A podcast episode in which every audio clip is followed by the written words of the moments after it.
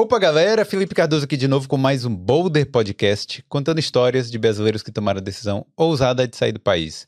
Hoje eu tô aqui com as meninas do marketing na Irlanda. E aí, meninas? Tudo bem. Tudo beleza? Tudo É, a Paulinha Araújo, que já esteve aqui no Boulder. Sim. Camila Odilon, Isso, primeira vez. é isso. E a Mayara Ruiz. Exatamente. Isso aí, né? A gente vai contar, vai é, conversar um pouco aqui sobre a área de marketing, é, sobre como entrar na área, né? Tipo dicas aí de quem às vezes trabalha em marketing no Brasil ou quer entrar nessa área, não é isso? Perfeito, sim. Isso. Exatamente. Agora, antes da gente começar, se apresentem um pouco, conta um pouco aí da história de vocês, com o que que vocês trabalham, essas coisas.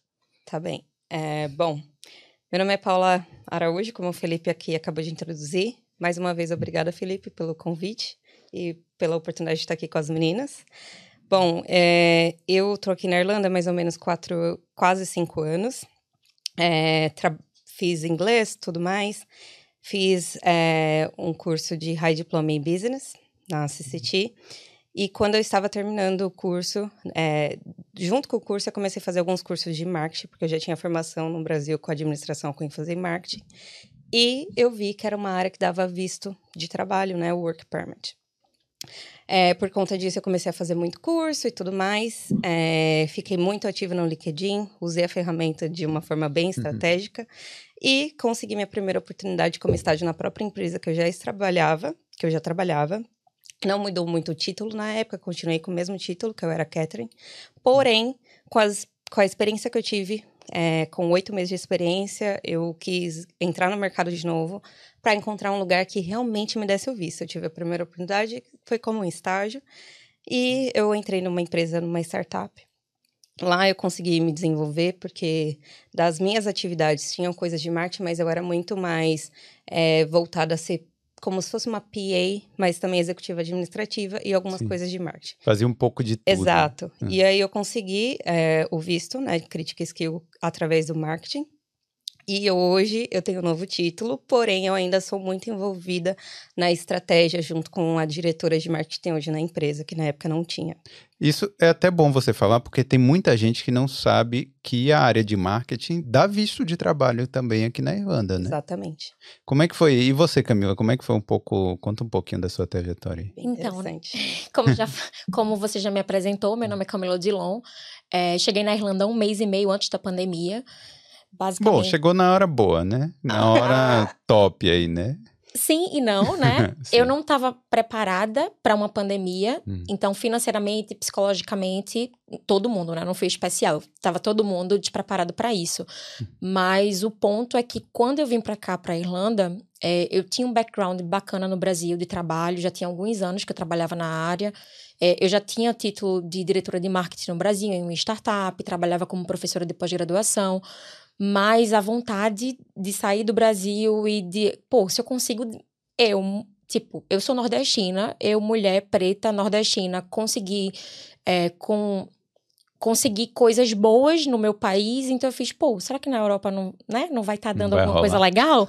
Acho que vai estar dando. Não vou precisar ficar Hum. trabalhando de domingo a domingo enlouquecidamente sem ter hora para minha vida. Então eu vim em busca disso. Quando eu chego, larguei tudo, terminei relacionamento, deixei família, vendi tudo na minha casa. Quando eu chego aqui, que eu pego uma pandemia, que só tenho aula de inglês online, eu fico, Jesus, eu não falava inglês. Não, e é engraçado, né? Que você veio pra cá justamente pra melhorar inglês, pra aprender Pra e tal, aprender. Ter aquela vivência no dia a dia. E que vivência? É. Porque eu não conseguia ter vivência nenhuma. Só era tipo, cinco, cinco, só podia 5 quilômetros da minha casa e a garda no, na O'Connor Street levar pra onde, querida? E eu sem entender nem o que eles estavam falando e sem conseguir responder. Resumindo, é, consegui me desenvolver no inglês, fiquei estudando enlouquecidamente no lockdown. Esse foi o foco para o lockdown para mim. E comecei a pensar como consigo trabalhar na minha área aqui nesse país. Porque mesmo no lockdown, eu comecei a amar a Irlanda. o clima, assim, tudo. Por favor, sim, gosto da Irlanda, gosto do clima. Contando com o clima mesmo. Eu, Nordestina. eu amo a Irlanda. Você é de que estado mesmo? Recife. De Recife. Recifense. É. Mas também porque o calor em Recife é, É- é demais, demais. né? Então aqui, é- aqui deu, uma, much. deu uma refrescada, deu uma balanceada, né? É. Então, é, comecei a procurar é, oportunidades na área e o que eu tinha era só não, né? Stamp Hum. two, sem falar inglês, sem conhecer ninguém. No Hum. meio do lockdown, não tinha possibilidades. Então, criei uma estratégia para entrar numa empresa como cleaner. Entrei na empresa, criei um plano de marketing, apresentei para eles e consegui meu trabalho. Olha só, Não. cara. Conta pra mim como É. você apresentou isso pra mim foi demais, porque eu assisti até pra se eu puder falar sobre isso. Eu, desculpa, na época que eu estava procurando trabalho, eu assistia t- tudo quanto é conteúdo relacionado à área de marketing e tal. E aí um dia subi no LinkedIn uma entrevista dela com o Edu, do EW. Hum. E aí na entrevista dela ela falou que ela, que ela deu a entrevista pra essa empresa que ela trabalhava, porque ela não tinha eh, ainda inglês suficiente, Isso. com PowerPoint. Só apontando. É isso. Eu preparei e fiz assim: eu preciso deixar perfeita essa apresentação para que eles não me perguntem nada. Porque se eles me perguntarem, ferrou. Hum. Então, eu preparei tudo e deixei tudo explicadinho. E daí fui passando e fui lendo o slide. Claro que alguns termos de marketing, algumas coisas eu conseguia falar, mesmo que não perfeitamente, mas eu conseguia desenrolar. Só que eles não podiam me perguntar mais do que eu sabia responder. então eu comecei, a, fui falando tudo e daí gra assim, Deus, olha, é incrível, Deus é top, sabe? Assim, porque eu acho que ele iluminou a cabeça do dono da empresa e falou assim: não pergunta nada.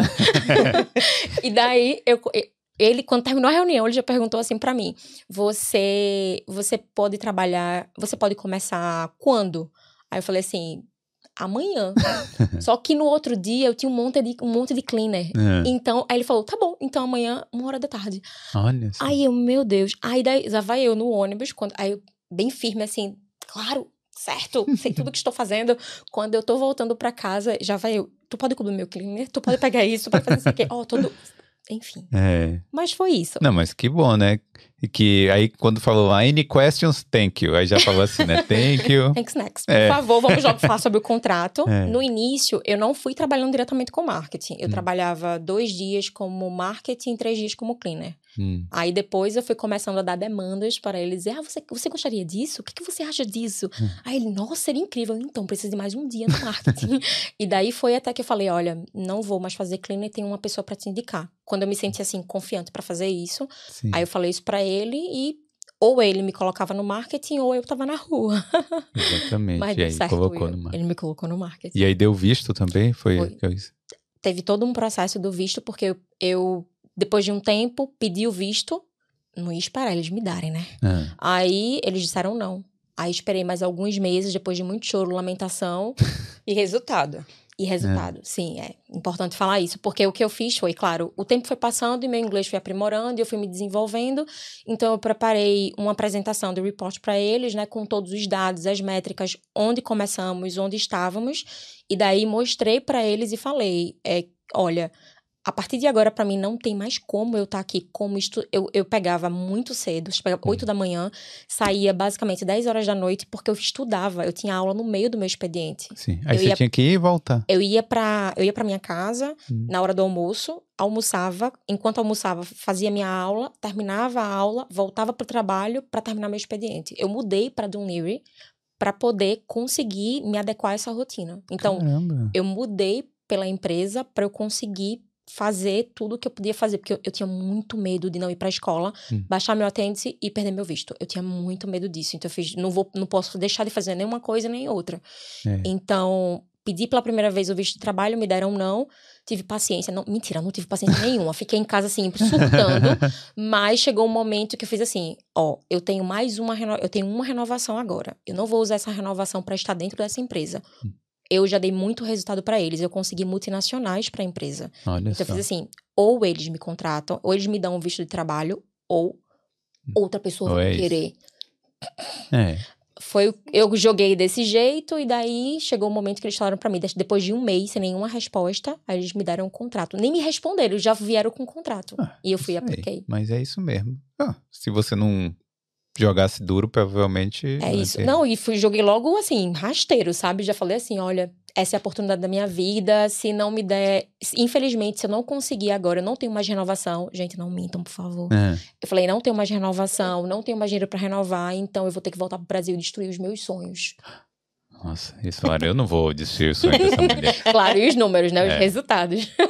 É, E aí, Mayara, e você, como é Tudo que... bom? Bom, eu sou a Mayara Ruiz, como o Felipe já disse. Eu tô aqui na Irlanda há sete anos e meio. É, sou formada em comunicação social no Brasil. Trabalho na área de comunicação já há 15 anos. Comecei bem cedo, comecei com 17. Hum. É, com mais ou menos 21, eu fui para a área do digital. Hoje eu sou executiva de marketing digital numa agência de viagem irlandesa, na QS Travel. E hum, é, eu tava com mais ou menos ah, meus 23, 24 anos. Eu comecei a ficar um pouco entediada no Brasil. Hum. Eu queria ir para agências maiores e sempre o que me, me me limitava era o inglês em si. Eu já tinha um pouco do inglês, mas sempre tinha alguém que tinha feito um high school ou alguém que tava É. com aquele inglês assim super afiado e eu com aquele, né, um pouquinho acima ali do verbo to be. E aí eu tava guardando dinheiro para comprar um carro, aí eu falei assim: "Ah, vou vou pro inter- intercâmbio para tentar pegar um pouco mais da fluência da língua". E aí eu volto e começo a aplicar para agências maiores, que eu trabalhava em agências de publicidade, começo a aplicar para agências maiores. Corta a Mayara sete anos e meio depois, ainda estou aqui hoje trabalhando na minha área. Eu fui estudante de inglês por durante dois anos. E daí eu, depois disso, eu fui para Itália, fiz meu processo de cidadania. Fiquei lá durante quatro meses. Eu voltei da Itália, foi dezembro de 2017. Em fevereiro de 2018, eu já estava empregada na minha área como social media como é, social media strategist. Trabalhei numa escola de inglês, fiquei lá durante no meu comecinho foi mais ou menos oito meses como social media. Depois eu subi de cargo, fiquei como gerente de comunicação por mais ou menos três anos e meio. E aí em 2021, em janeiro, fui contratada pela Cassidy. E aí, desde então, eu sou executiva de marketing digital lá. Um ótimo momento no meio de uma pandemia para entrar Ah, numa é. agência de viagem É, para trabalhar. muita viagem rolando. Exato, eu tava super busy. E aí eu comecei lá, tô lá desde então, já faz quase dois anos e meio que eu tô lá. E aí, você se arrepende de não ter voltado pro Brasil para ir lá atrás das, das agências grandes? Não, não me arrependo. Eu acho que é, todo o meu caminho, assim, foi super válido. É, tudo que eu aprendi aqui também. Até porque eu trabalhava em agência digital no Brasil, só que eu trabalhava em outra parte. Eu trabalhava, eu entrei trabalhando com atendimento, depois eu fui para planejamento. E quando eu comecei a trabalhar aqui na Irlanda, eu mexi muito na área de estratégia e mídia paga. Mídia em geral, assim, né? Então, é, hoje eu tento cada vez mais, mais que eu seja, que eu, tô- eu sou uma profissional muito abrangente hoje, principalmente na, na hora de é, estratégia, geração de tráfego, é, de performance dentro do website, eu tento cada vez mais no meu futuro, por exemplo, afunilar para performance e para mídia paga, que é o que eu gosto de fazer. Então, eu entendi todo um caminho que eu comecei desde o meu estágio em atendimento. Trabalhei até, eu trabalhei inclusive em agência de merchandising que fazia é, esses merchans de programa. Eu trabalhei com a moça do Sim. Top Term, por exemplo. Ah, eu passava texto legal. com ela. Uma querida. Mas A- era muito complicado. É. Mas era muito complicado. Eu tinha que passar texto com ela com 17 anos de idade. Ela não me respeitava nem um pouco, né? Ah. Mas tudo bem. Estagiário é complicado. É, mas assim, foi, foi tudo uma construção, assim, sabe? Foi todo um caminho pra chegar onde eu tô hoje e eu não me arrependo. Eu acho que se eu tivesse continuado, ou se eu tivesse voltado, eu acho que eu teria, seria uma, uma pessoa totalmente diferente da que eu sou hoje, assim. Não sei qual seria essa pessoa, mas eu, eu, eu sou feliz, assim.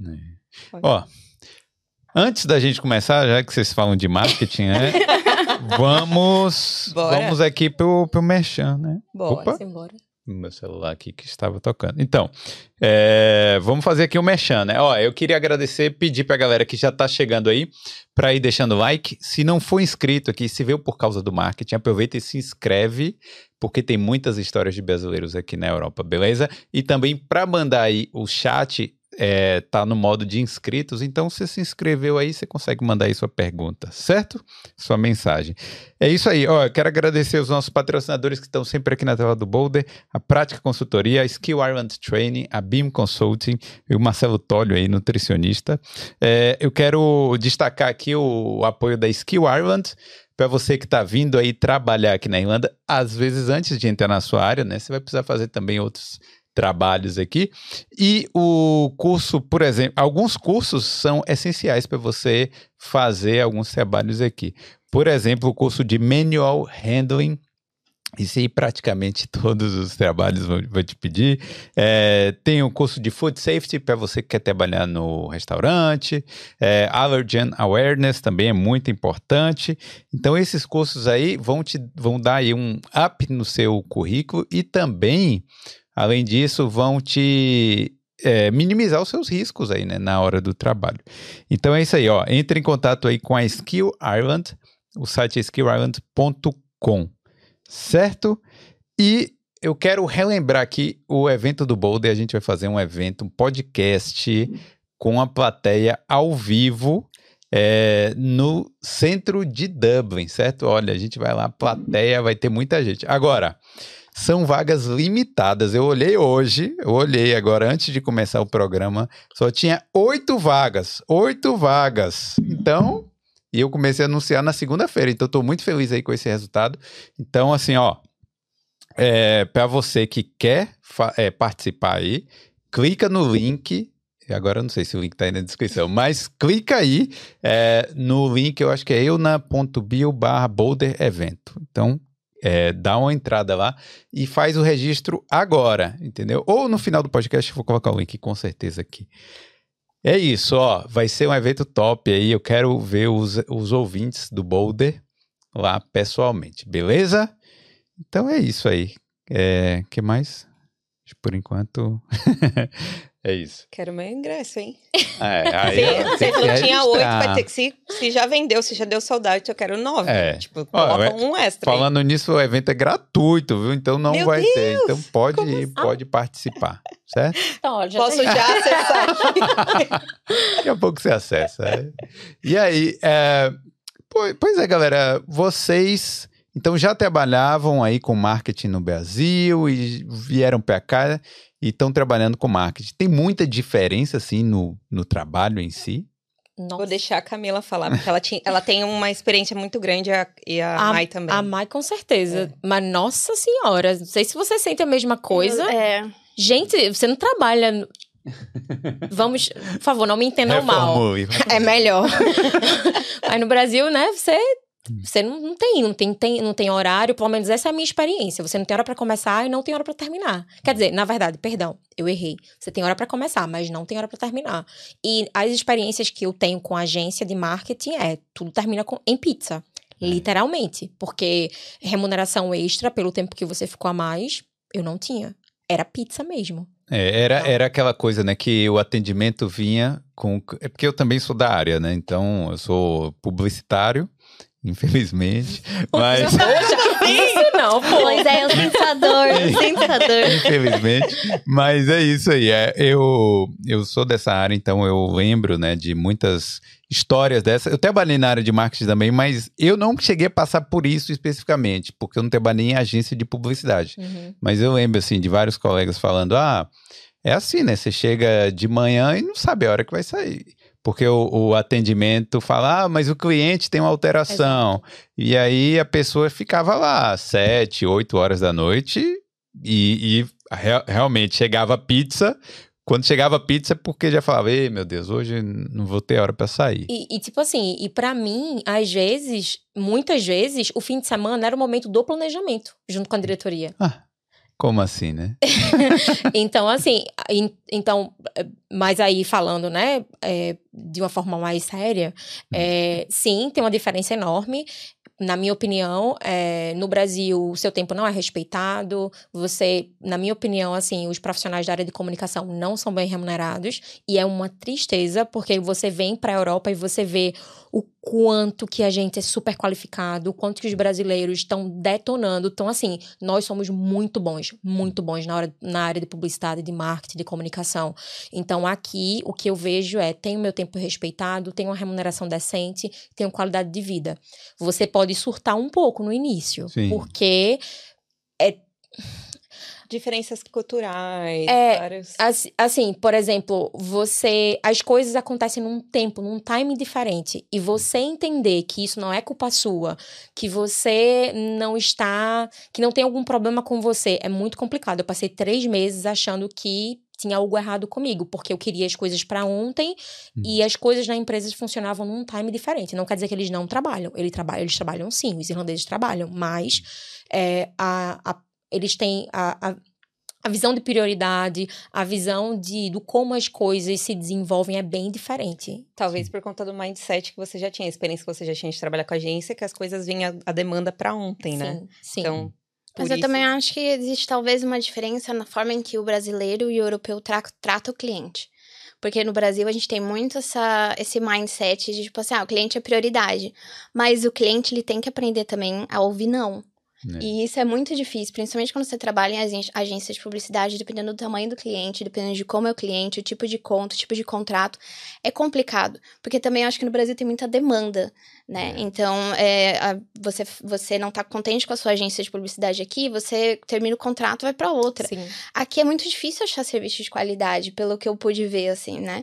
E às vezes você vê pessoas profissionais em posições de, de liderança, de management, que eles não, não têm a mes o mesmo skill que você para chegar em coisas muito simples. Ou às vezes um, um head tomando decisões que talvez um júnior tomaria isso no mercado Brasil. E é essa é. a principal diferença que eu sinto, assim, sabe? Aqui existe muito. É, é, como se fosse o cliente e, e, o business, eles trabalham como se fossem parceiros, assim.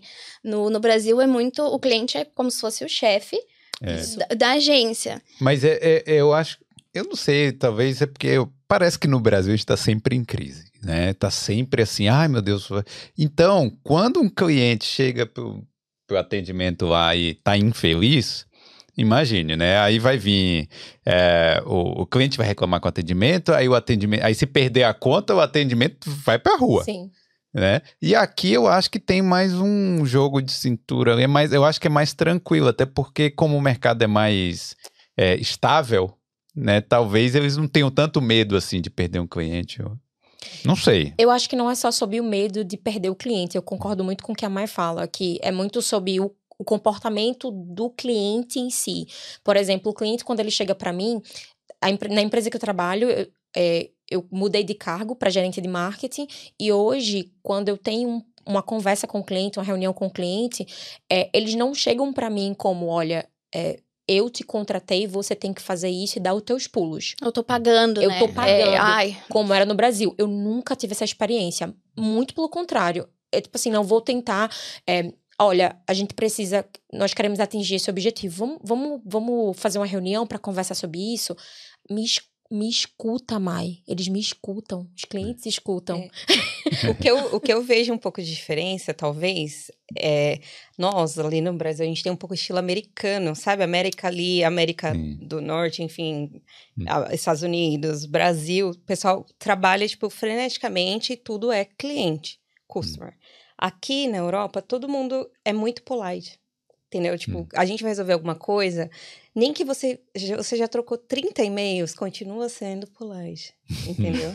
Tanto é que eu, eu, tive uma situação dessa, que eu respondi um e-mail assim, olha, eu já, já me trocaram três vezes de gerente, uma situação, hum. enfim, X. Falei, olha, já me trocaram três vezes de gerente, cada vez era um reporte, e aí, você vai me ajudar? Porque você é o quarto. É. Tipo assim, aí meu chefe, Paula, você acabou de ser introduzida pro rapaz. Como que você fala uma coisa dessa? Mas resolveu. Mas eu falei isso esses dias no atendimento telefônico. Foi exatamente isso aí, mas um atendimento, tipo, para um banco. E, e, o que eu vejo é que, assim, para eles encerrarem contrato com uma empresa, Paulinha, não sei se você percebe isso. Gente, é, tem que. Tem uma expressão que eu não posso nem falar aqui, mas eu acho que eles têm que destruir assim a sala, quebrar na cabeça do cliente e o cliente, sabe, tem que tem que é existir que nem mandar a gente coisa. embora, né, aqui. Aqui você tem todo um processo para você demitir alguém. Você tem o primeiro warning, o segundo warning, aí você tem a conversa com a RH, a segunda conversa com a RH, até você poder demitir a pessoa, porque senão a pessoa pode entrar com recurso contra a empresa. Então, eu acho que de todas as formas, é, existe um vínculo, é, uma asseguridade de vínculo, talvez, que deixa as pessoas mais confortáveis até no próprio ambiente de trabalho. Porque imagina, às vezes no Brasil, dependendo da empresa onde você tá ou da posição que você tá, você sempre trabalha com medo de ser mandado embora. Porque você fala é, assim, meu, é eu tenho minha conta para pagar, eu tenho minha, minha, minha conta de luz, meu, meu aluguel aluguel, eu tenho minhas coisas para fazer. Se eu perco, e no Brasil é difícil você guardar dinheiro. Então, se eu perco, as pessoas nem sempre todo mundo tem uma reserva pra eu consigo me segurar três meses, então eu vou dar uma. Não uma, uma relaxada, mas eu vou trabalhar mais tranquila, sabe? Dar uma respirada. Não, é todo mundo sangue nos olhos, assim, sabe? E, é, uma e às vezes por ser sangue de, nos olhos que a gente acaba trabalhando freneticamente para mostrar resultados, para mostrar, olha, eu sou bom, olha aqui o que eu faço, eu deixo de fazer. Aqui, o que a gente faz? Seja no simples ou no máximo, nossa, Tipo, já é para eles no simples, já é too much. O, rit é, o ritmo que. O ri é. Quando a gente tá fazendo tudo na tranquilidade, já é, nossa, que incrível. E quando você tá correndo, é, tá bom, calma, querida. É, vamos, no panic. No panic. É, vamos com um pouco de calma. Eu tava conversando com. Eu só na minha equipe, assim, no, no time que eu trabalho, da empresa, todo mundo é irlandês. E daí eu tava conversando esses dias com uma delas, e ela falou assim para mim: a gente chegou num ponto de falar sobre demissão. E eu falei de uma situação que aconteceu que alguém que eu precisei demitir no Brasil, uma pessoa do meu time, que eu fiquei. Eu tava comentando com ela que eu tava muito, fiquei muito frustrada com esse dia, etc e tal. E dela falou assim: Mas como assim demitiu? Aí eu. Demitiu. Uhum. É, recebi a, a, informação da minha da diretoria em um dia e precisava demitir a pessoa no fim do expediente do outro dia. Não, mas não pode. Eu não pode, querida. É, do, tipo assim, podendo. foi estranho para ela. Muito estranho. Ela falou que era, foi, por exemplo, algo que ela nunca viu assim acontecer aqui. Hum. Claro, pessoas podem ser demitidas, mas existem processos, tipos de contrato. Então, se você está com um contrato, sei lá, uma vaga permanente, coisas, ninguém vai chegar para você do dia para o outro do nada, ser assim, demitido. Assim, é. Não existe. Mas é isso. é importante dizer, gente, que para quem está procurando trabalho, assim, você não está 100% assegurado, né? Ah, Probation está aí para isso, Exato. seis meses ali. A gente pode mandar, eu falo a gente porque eu cuido agora hoje do RH da empresa, pode mandar embora. Então, tipo, né? Sim, não é que não demite, é. demite, mas o processo de demissão, ele é organizado, é claro, tanto para quem é contratado quanto para o contratante. Sim. O problema é que é, no Brasil que eu vejo, não existe clareza. É Você é pode ser demitido no outro dia, e isso não é comum aqui. É, normalmente aqui os casos de demissão que eu vi foram algo, foi coisas graves, assim, sabe? Coisas realmente é. graves na, na empresa, mas existe também é, como é? Não, mas assim, existe demissão também, né? O, é, porque claro. não, é, não é só aquela coisa, ah, cansei da sua cara e vou te demitir. É, realmente. sempre existe um motivo para Sim. o qual, igual agora tá tendo algumas layoffs aí com empresas grandes, né? Enfim, que todo mundo já deve estar tá bem ciente né, da, das coisas. Existe, existe motivos. Às vezes porque a empresa não está em condições financeiras, não tem revenue suficiente, mas às vezes também por falta de, de comprometimento ali no trabalho, entendeu? É, não é. é como é, mas é como a gente fala. difícil nesse sentido. Como a gente fala assim, não é funcionalismo, não é aquele emprego público assim, que ah, chegou é e, e é. é. isso, não, não é assim não também. É assim. Mas vem cá, falando nos layoffs, eu sei que normalmente essas coisas funcionam em cadeia, né? Porque a gente fala que, que afetou a área de tecnologia, mas aí, se a área de tecnologia para, as, as outras áreas também vão parando. Está afetando a área de marketing? Eu acho que o número de vagas disponíveis, tanto no LinkedIn quanto no Indeed, por exemplo, eles caíram bastante. Mais ou menos nessa época do ano, no ano passado, você achava muita vaga muita vaga. E assim, é, eu tô num período da minha vida que eu tô me possibilitando, né, ter alguns, algumas coisas boas, como por exemplo, hoje eu só procuro trabalho remoto hum. ou híbrido que eu vá no máximo duas vezes por semana no escritório. Só isso. Não faço mais que isso, gente. Já tô há 15 anos já fazendo isso, 15 anos de indústria vital, já tá bom. E, e eu vejo que o número de vagas, não só para híbrido ou remoto, mas também, tipo, para on-site, eles caíram, assim, bastante. E, por exemplo, empresas que estavam sempre com, é, com vagas abertas como Google, Facebook, Twitter, hoje você não acha quase nenhuma vaga, assim. Esses dias eu estava até olhando no Google e não tinha nenhuma aqui. Tem bastante vaga abrindo, assim, é, eu vejo em alguns pods vizinhos da Irlanda, por exemplo, UK, Austrália também tá muito bom. Esses dias eu até, tava até vendo e teve até alguns recrutadores da Austrália que entraram em contato comigo. É, Alemanha também, mas na Irlanda eu senti que deu uma baixada boa, assim. Hum. Pelo, né, pelo que eu tenho visto no, no último ano, pelo menos. É, é, eu acho que também tá diminuindo, né? Minha, perspe minha perspectiva. E vocês? Porque quando a gente pensa que as grandes que as big techs elas não estão mais abrindo vaga, então automaticamente já já sai aí bastante, Sim, bastante você coisa. seca bastante, né? Mas assim, concordo, acho que não tem nem que concordar, né? É um fato, né?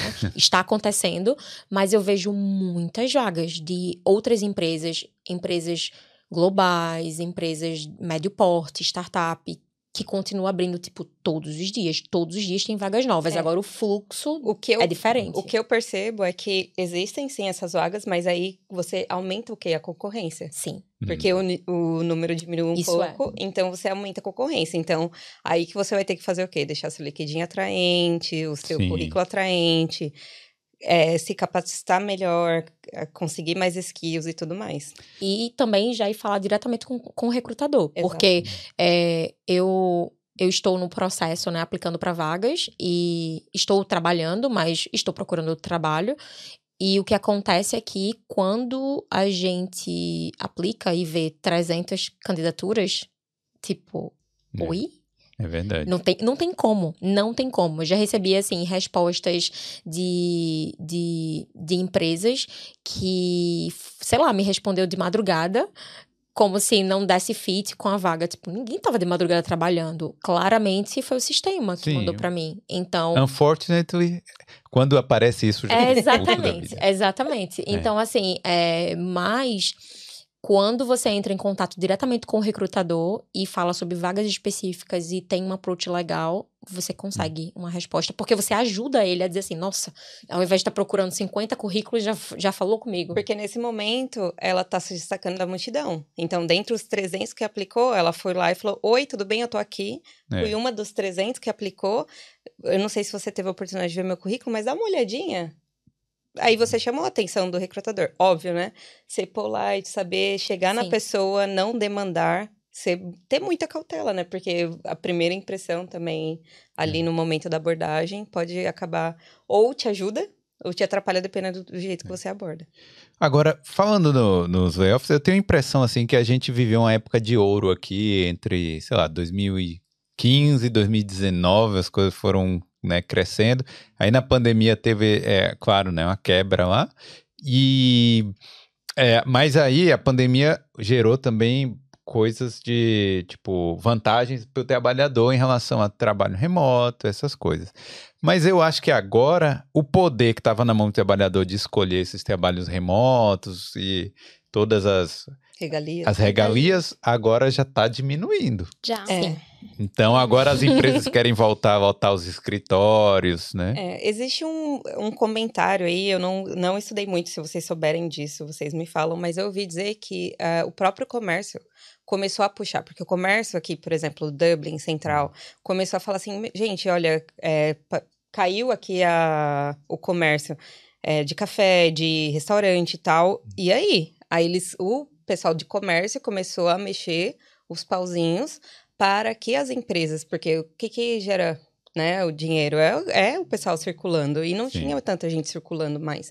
Então parece que por conta dessas questões, aí sim algumas empresas começaram a chamar. Foi o que eu ouvi, não sei de fato se é, É. algo Sentido. é. Para mim também faz sentido, mas assim, eu não tenho uma pesquisa que fala isso, entendeu? Mas Não, mas é a, a que... percepção, É. eu acho que conta, né? Ouvi dizer que. Será que o trabalho remoto está acabando? Acho, acredito que não. Ai, tomara que não, pelo amor de Deus, não me fala Não. isso. Eu entro em desespero já. Eu acredito que não. Eu vejo, assim, óbvio, né? Eu trabalho numa startup, é uma empresa pequena, mas é, do que eu vejo do que a gente faz, por exemplo. Muito do que a gente faz, é, a gente é super capaz de fazer 100% remoto. A gente ainda vai pro office para a gente ter a questão da, da socialização e das pessoas se conhecerem, porque, de fato, eu acho que isso faz um pouco de diferença. Sim. Eu vou dar um exemplo, não é meu, mas meu namorado recentemente esteve num, no evento da empresa dele, né? Que ele trabalha 100% remoto. Mas ele falou: Olha, Paula, tinha um cara lá que sempre me pedia ajuda e, tipo, o jeito que ele me abordava eu não tinha vontade nenhuma. Hum. É, o rapaz, eu acho que não é brasileiro. Enfim, Deixa, não tinha eu vontade nenhuma. não tinha vontade nenhuma de Põe ajudar. É, não tinha vontade nenhuma de ajudar. Mas quando eu tava lá na festa, ele veio conversar comigo, um cara super gente boa, com certeza a partir de agora eu vou ajudar. Então, isso. Mudou, né? É, entendeu? Porque você tem o quê? A conexão com a pessoa. Hum. Você consegue ver a pessoa além da. Porque o pessoal de TI não gosta de abrir é, vídeo, né? A câmera. Sim. Então, tipo assim, o deles é só realmente. Não sei nem porque eles abrem vídeo, devia ser só uma cal. É. mesmo. Mas não tinha conexão.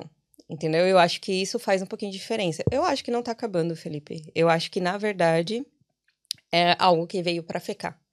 Você- vocês vão pro escritório, qua- como é que é a frequência? Todos os dias pra John Leary, far, far, far away. Todos os dias? Todos os dias. Mas tem um, não sei, o da Camila, a empresa dela é 24 horas, né? Sim. Então, Ah. de repente, é um modelo de negócio. É, é um modelo de negócio para quem trabalha na produção, né? Porque para quem, pra quem precisa ir pegar um trem para ir ligar o computador em outro lugar, É. Nossa, dá, é, é triste. sabe? É- esse é, o triste. sentimento. Mas assim, Mas você... embora assim, eles são ótimos, gente, de verdade, eles são maravilhosos, são meus amores, mas assim, eu já amo eles demais, não precisa também estar indo todo dia pro escritório. É, mas é verdade, né? todos os dias pro escritório. Tipo assim, im- imagina demandas que é, preciso fazer análise de performance de campanha, de anúncio. Eu preciso abrir as plataformas. Sim. É, mas aí eu acho que é a questão do controle, porque tem existe lideranças que não abriu a cabeça para isso. É. Então são, são questões de liderança, tipo a sua Sim. liderança provavelmente não abriu a cabeça. É, o modelo de negócio da empresa onde eu trabalho funciona em um, em um é um formato tradicional, isso é fato. E não é tipo um mistério. Eles são, eles têm muito orgulho de falar, sim, somos tradicionais, somos uma empresa que tem esses valores e etc e tal. E é, obviamente, mesmo não, não, não curtindo algumas coisas, eu respeito. Hum. Porque foi o contrato que eu assinei. Então, vou todos os dias, nos horários certos, estou todos os dias lá. E, e é isso. Vez ou outra, peço para fazer home office. Para eles não tem problema, porque eles me conhecem, conhecem o meu trabalho. Mas eu amaria estar home office. Porém, algumas empresas que eu estou conhecendo recentemente, pessoas falando, conversando comigo, é, tenho visto que essas empresas elas já têm um, um pensamento completamente diferente. De, por exemplo, o que é que você acha de, o que é que você acha de remoto, o que é que você acha de modelo híbrido, e gostam muito dessa ideia, sabe? Então, não é muito sobre o mercado geral, é muito sobre a cultura da empresa, os valores da empresa e o que. o- ou seja, se você está procurando uma vaga de trabalho, não é só sobre que você, você quer entrar para desempenhar aquele papel naquela vaga e ponto. É tentar entender quais são os valores dessa empresa, o que é que eles. Quais são os valores que eles prezam? É, para eles é importante também ser cômodo e ser bacana e ser bom para você ou não? Queremos você no escritório todos os dias, sabe? É, é bom dar uma olhada nisso antes de É. começar em alguma empresa. Eu acho que se tá funcionando, né? Se a empresa. Pô, dá pra saber se um funcionário tá dando resultado ou não. Sim. É claro que alguns vão dormir ali duas horinhas ali na hora entre 11 e uma da tarde, mas. O problema, na minha visão, não tá nos funcionários. O problema Hum. Tá, pode falar, pode falar. Eu acho que o ponto não são nem os funcionários, acho que a questão são é a gestão. Hum. É, não é toda a gestão que está preparada para para Não, desculpa, pode ver o que quero. Diga aí. Não, só pra ela pegar a sacolinha ali do chão. Ah, sim. Obrigada. sim. Desculpa, me perdoe. Não, é porque ele tá deitado em cima Tá da sacola. Tá. E aí? É, Não, mas tudo bem. é, Ah, se, se o funcionário estiver produzindo para a empresa, eu acho que Então, vale. É porque você tem uma você pode ter uma visão gerencial bacana, você pode conhecer ferramentas onde você sabe que isso pode funcionar e que você pode entender como é que tá o desenvolvimento do teu funcionário, certo? Hum. Porém, não é todo gestor que tem essa visão, que tem essa experiência, que entende como fazer isso ou que quer fazer isso. Porque o que ele quer é estar sentado na cadeira dele e dizer assim: Fulano passou. Nem que ele nem olhe o ponto Verdade. que a pessoa bate lá com o dedinho, sabe? Então, às vezes, a pessoa, tipo, não quer aprender uma ferramenta nova pra saber se estão trabalhando ou não. Eu prefiro que passem por mim. Nem que não façam nada sentado no escritório. Mas eu prefiro ainda do que precisar olhar uma ferramenta. Eu acho que tem muito isso. Despreparo de gestão. É, são, ah, são visões diferentes, né? Eu também, eu, eu vou no escritório três vezes por semana. Já teve ocasiões na mesma empresa em que eu ah, ia menos vezes por semana no escritório. Eu sou uma pessoa que eu produzo muito mais de casa, até porque eu trabalho muito com performance, com mídia paga, então eu tenho que gerenciar é, verba, eu tenho que ver o, qual keyword, sei lá, que tá performando melhor, eu tenho que fazer toda uma, uma estratégia, todo um trabalho que, às vezes, quando eu tô no escritório com o meu gerente, por exemplo, eu tô eu tô ali, eu não, eu não tô olhando o, o gráfico, eu sou o gráfico, eu me sinto gráfico. E às vezes eu levo uma cutucada, É tipo assim, Mayara, chegou um e-mail pra vocês. Eu fico assim, Deus, ai, meu Deus. E aí eu saio, demora mais meia hora pra eu emergir. Então, assim, eu sou uma pessoa que eu me dou muito bem com o remoto. Mas é justamente que nem a Camila falou.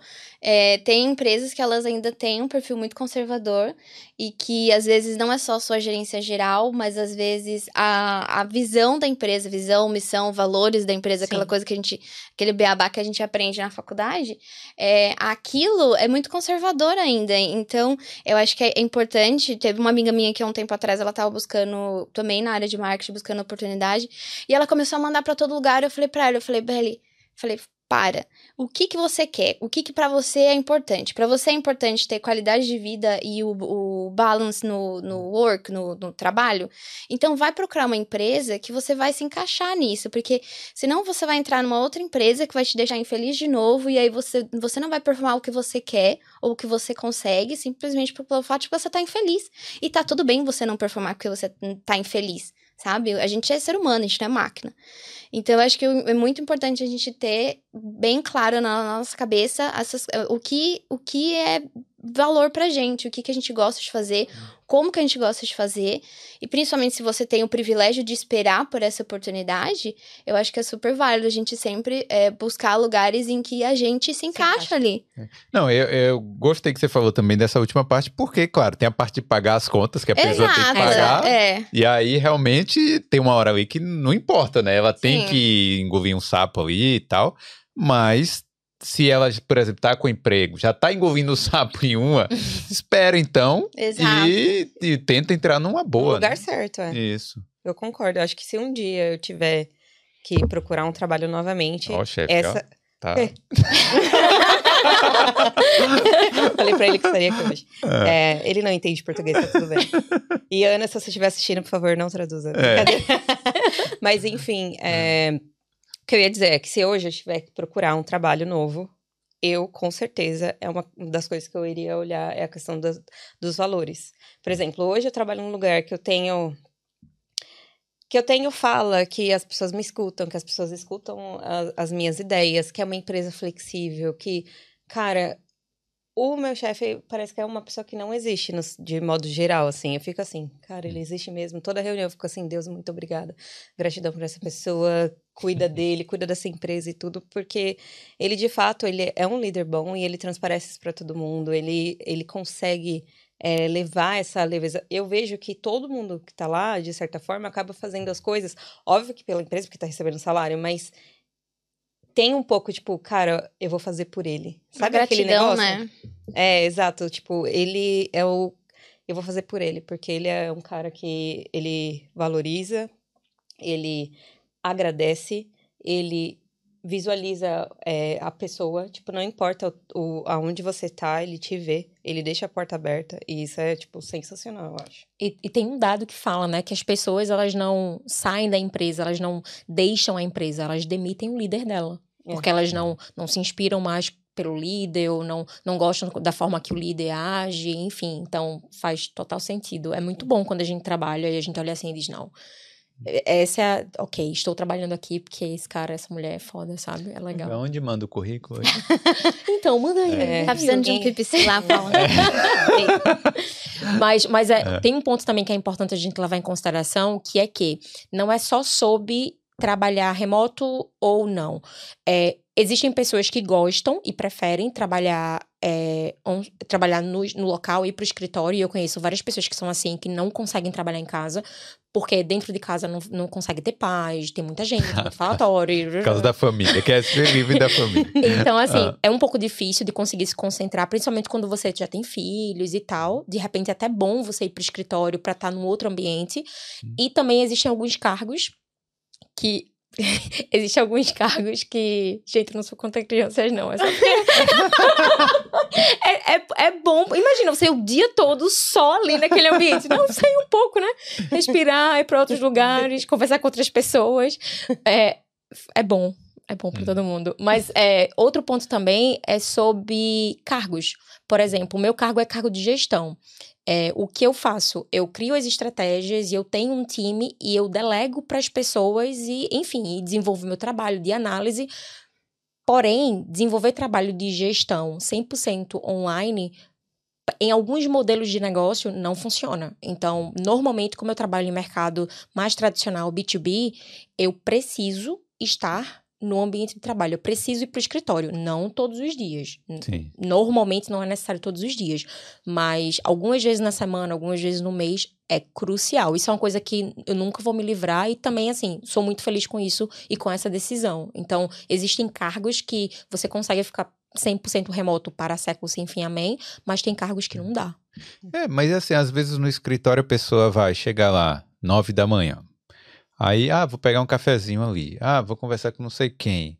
Aí, daqui a pouco senta no, lá pra trabalhar 10 horas. Uhum. Aí trabalha das 10 às 11, aí já tá com a fomezinha, Tem o né? break, aí né? vai assistir ali um vídeo no uma água. YouTube, aí vai pegar água, vai no banheiro, não sei o quê. Aí daqui a pouco um, é, foi almoçar, né? Tem que sair pra almoçar. Aí uma da tarde volta.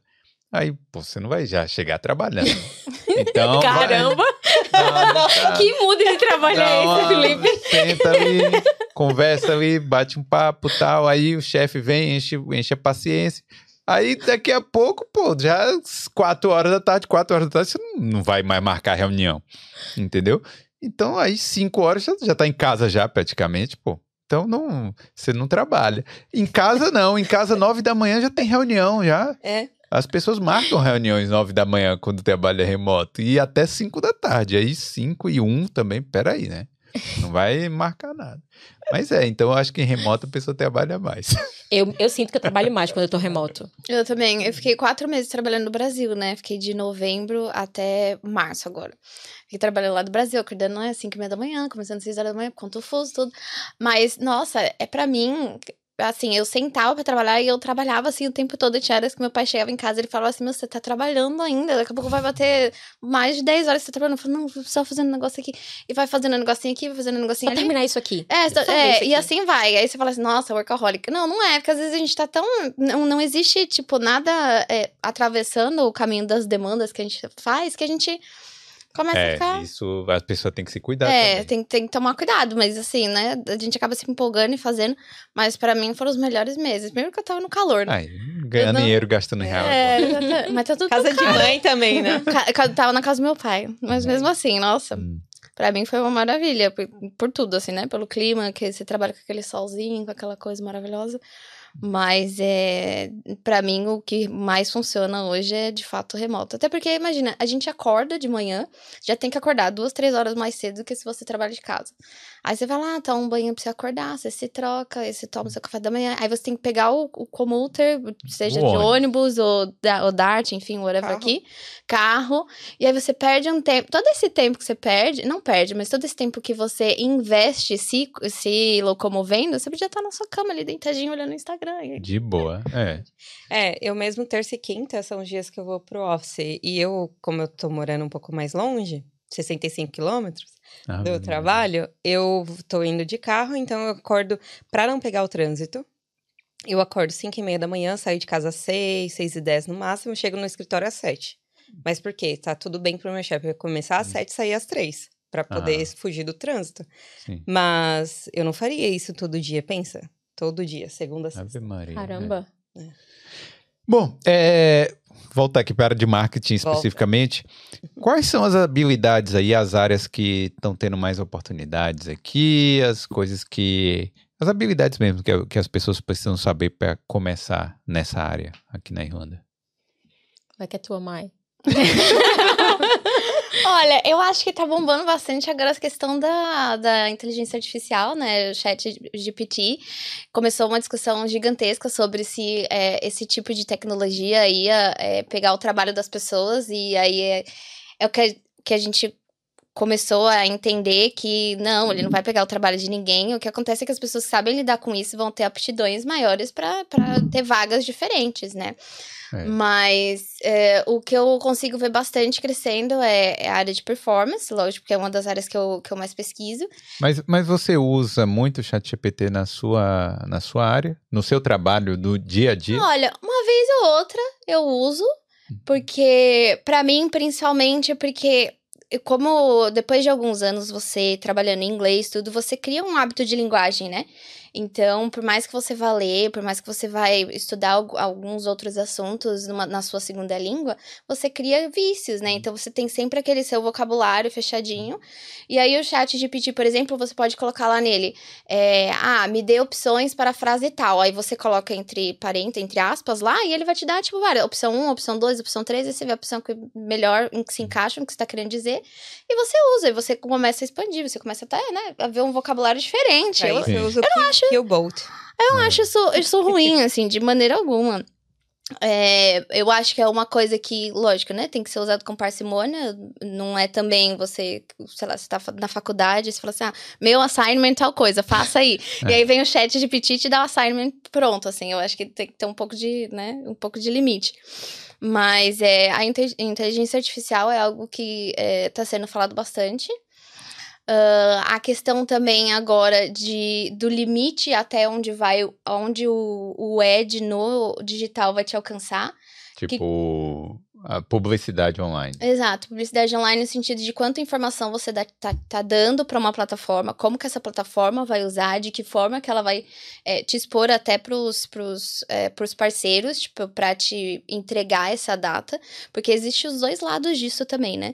Existe o lado de que você faz, você tem menos esforço para achar um produto que você está buscando, porque de alguma forma você tá ali dentro do raio de alguma empresa, porque você já deu essa informação de algum modo para alguma social media ou até pro, pro, pro, seu e-mail, por exemplo. E também existe o lado, tipo, da empresa que vai usar isso pelo, pelo lado ruim, que vai vender, que infelizmente ainda existe, por exemplo, empresas que vendem mailing, que eu acho uma das coisas mais absurdas que se existe na face da Terra. Não comprem mailing, se você trabalha com marketing, pelo amor de Deus, não faz isso. E, então, assim, existe es- essas duas partes, né? Essa área de segurança de dados também, Sim. né? É, mas é isso aí é mais. É, é assim, eu acho que até uma coisa até mais jurídica, né? Tipo assim, porque o marketing. É, se bem que o marketing também trabalha muito Sim, isso, sim. né? É. Assim, é porque, por exemplo, dependendo do que você vai, do que você vai trabalhar hoje, quando você trabalha com, por exemplo, o, o Google Ads, que é uma das plataformas que eu mais gerencio, é, eu consigo pegar o comportamento do meu consumidor atual para ele espelhar na entrega de um futuro consumidor. Hum. Então, é esse tipo de informação, por exemplo, que você consegue é, usar hoje. Tem um, um match list, por exemplo, que ele vai ser até descontinuado agora em agosto, que é uma das opções que você pode colocar, que você pode pegar os seus clientes que já interagiram com o Ed, que inclusive chegaram a tomar alguma ação dentro do seu website, Tipo, compraram já. Tipo, comprar, tipo, clique, por exemplo. Ah, eu sei que o usuário X, ele se interessa mais com viagens para setor de esporte. O usuário Y, do, do perfil, né, Y, ele se in- interage mais com destinos de praia. Eu consigo pegar esse, esse comportamento, eu consigo implementar isso na, no- na própria plataforma, e a plataforma, com a inteligência dela, ela faz a entrega segmentada. Então, eu meio que uso essa estratégia de dar para a plataforma informação e a plataforma mesmo, diante de todos os dados que a gente tem, que já estão armazenados até como dados É. de usuário e de comportamento do próprio usuário no digital, ele faz essa entrega otimizada. Então, é por isso que às vezes a gente fica se perguntando, nossa, eu falei de um Jeep, eu falei de um computador, eu falei de uma planta, de uma caneca, e aí segundos depois aparece no seu feed do Instagram. É, as pessoas acham que é porque o Facebook tá, tá gravando, o que Gravando a gente sessão. fala, mas na verdade Em algum momento a gente pesquisou. a gente já digita isso aí. Imagine que tudo é do Facebook, né? O WhatsApp, o, o Instagram, o Facebook. Então, se você digitou isso em algum momento aí da sua vida, é, eles vão saber, mesmo que você não tenha falado, né? Sempre. Mas- Diz- não, desculpa, Não, mas- Camila, você- ela- ele perguntou quais áreas que, que a gente vê. Você que na comunidade acaba é, compartilhando vagas lá, o que, que você vê? Sempre quando perguntam pra mim quais são os skills e quais são, quais são as vagas, a pergunta é sempre assim, tá, quero trabalhar com marketing na Irlanda. É, qual cargo? Que, qual- o que é que eu tenho que fazer? É, Qual é cargo que eu vou área aplicar? É uma área É ampla. né? muito amplo, é muito amplo. É, eu tive um papo com o embaixador, e daí, quando eu comecei a mostrar os cargos que contemplavam marketing, ele falou assim: Mas isso também tá dentro do Critical Skills? Eu falei: Isso também tá dentro do Critical Skills, sabe? Então, assim, é, na minha visão, existem. Eu acho que existem duas, duas possibilidades.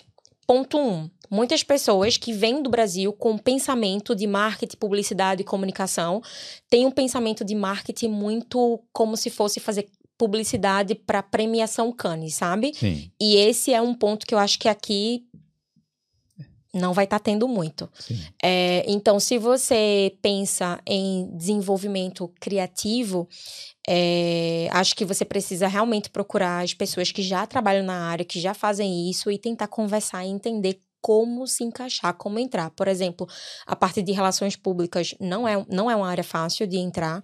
Hum. Uma pessoa que não é nativa, que não é irlandês, você É. não vai ter contato, você não vai ter networking, você vai, você vai mandar pauta para quem? Se você Sim. não conhece ninguém, sabe? Então, quem quer trabalhar também com a parte de produção criativa é, visual, eu acho muito massa, porque eu acho que o olhar brasileiro, nós brasileiros somos muito criativos, muito incríveis nisso. Então, acho que quando eles veem o que o brasileiro faz, visualmente falando, acho que eles ficam assim, babando, sabe? Mas também tenham muito cuidado e muita atenção, que por mais que você ache que o visual deles é meio ultrapassado, mas isso não é, ser, não é só, não é sobre ser ultrapassado, é sobre questões de comportamento e consumo local. Então é importante a gente não julgar o que existe localmente. Lembre-se que, como profissional da área, é, todo mundo, você que está assistindo, é, não é sobre julgar e dizer eles são ultrapassados e nós somos os melhores. Não. Significa que você precisa entender como funciona o comportamento local e como, como funciona a cabeça das pessoas.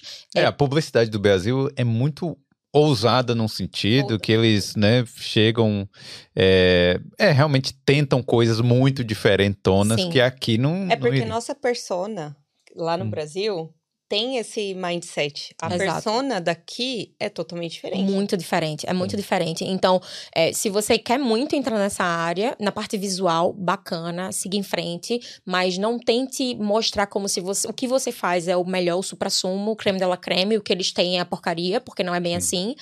É, a parte textual, tenha muito cuidado, porque eles, na maioria das vezes, sendo muito honesta, vão dar sempre preferência a quem é, é nativo. É, você não vai contratar um jornalista brasileiro para trabalhar lá na RT, né? Basicamente... É sobre isso. É. É. assim, né? E, e eu acho, e eu peço milhões de desculpas se o que eu tô falando, assim, pode afetar alguém de alguma forma, dizer, Não, não, poxa, não mas peça, eu amo isso e tal. Mas assim, mas paciência. Se você quer um emprego, você vai precisar ver o mas- que. Mas é a realidade, né? é, o que, que dá- vai dar pra você fazer e onde dá, dá para você entrar. Então, levando isso em consideração do que a gente sonha, o que a gente acha lindo, é, eu acho que a parte de dados é a área que quem não tem experiência ou tem experiência independente e quer entrar e trabalhar com marketing aqui na Irlanda deveria focar. É, todo mundo tem um pouco de.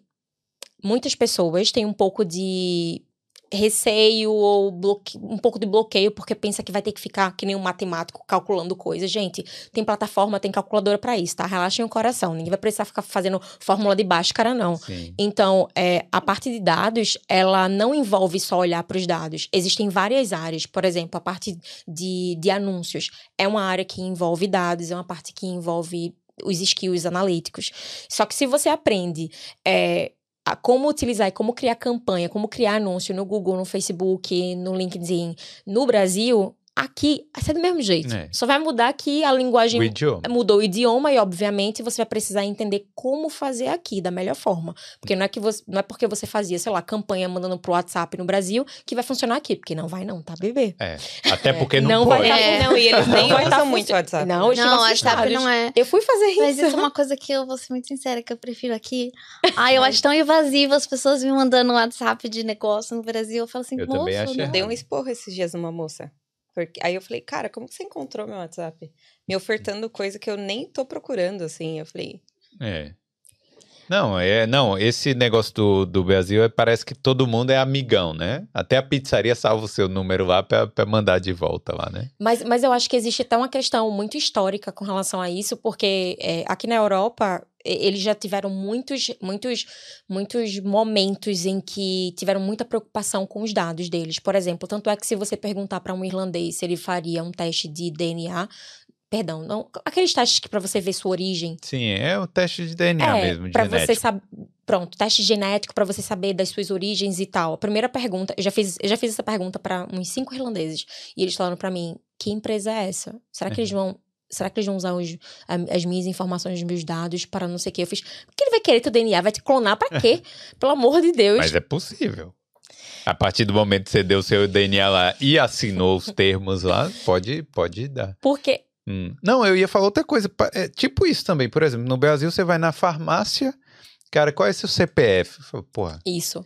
não, e aqui não, o banco para me pedir o meu PPS é uma, olha, uma carta assim, Exato. olha, nós vamos ter que pedir o seu PPS para pesquisar tal coisa, não sei o quê, tipo, é toda uma cerimônia. Pois é, então culturalmente eles já já existem muitos episódios das guerras que aconteceram, de brigas com outros países que eles sabem o quanto é importante, sabe, o sigilo de informações e de dados que pra eles eles sabem o quanto isso é importante. A gente, a gente a gente dá o CPF pra qualquer coisa no mercado. É. Não, às Pra vezes ter no um- Brasil tem lugar que você não consegue comprar, só você não dá seu e-mail. CPF não, é- Não, você, tem e-mail, você tem o e-mail da, pro cadastro? Não, não tenho cadastro aqui. Não, mas precisa do e-mail, senão você não consegue comprar. Eu falo, mas gente, É, E o Pix, que é o, é o número do CPF.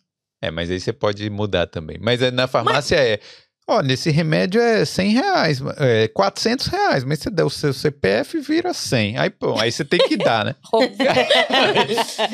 En- Então, assim, falando da parte de dados, existem muitas coisas na área de dados que o profissional de marketing ele consegue trabalhar. Por exemplo, recentemente eu terminei um curso de Data Science Applied to Marketing. Então, é ciência de dados para trabalhar Aplicado no marketing. dentro do marketing, não para ser cientista de dados. Por quê? Porque temos muitas ferramentas na área de marketing, mas cada vez eu venho percebendo que profissional de marketing que está juntinho ali, colado com a galera de tecnologia, vai ter uma melhor empregabilidade, vai ter um melhor salário e vai conseguir oportunidades em empresas maiores e melhores. Hum. Isso não é uma regra, mas é o que eu venho observando no mercado. E, obviamente, é o que eu estou fazendo, né? Sim. Então, sabe?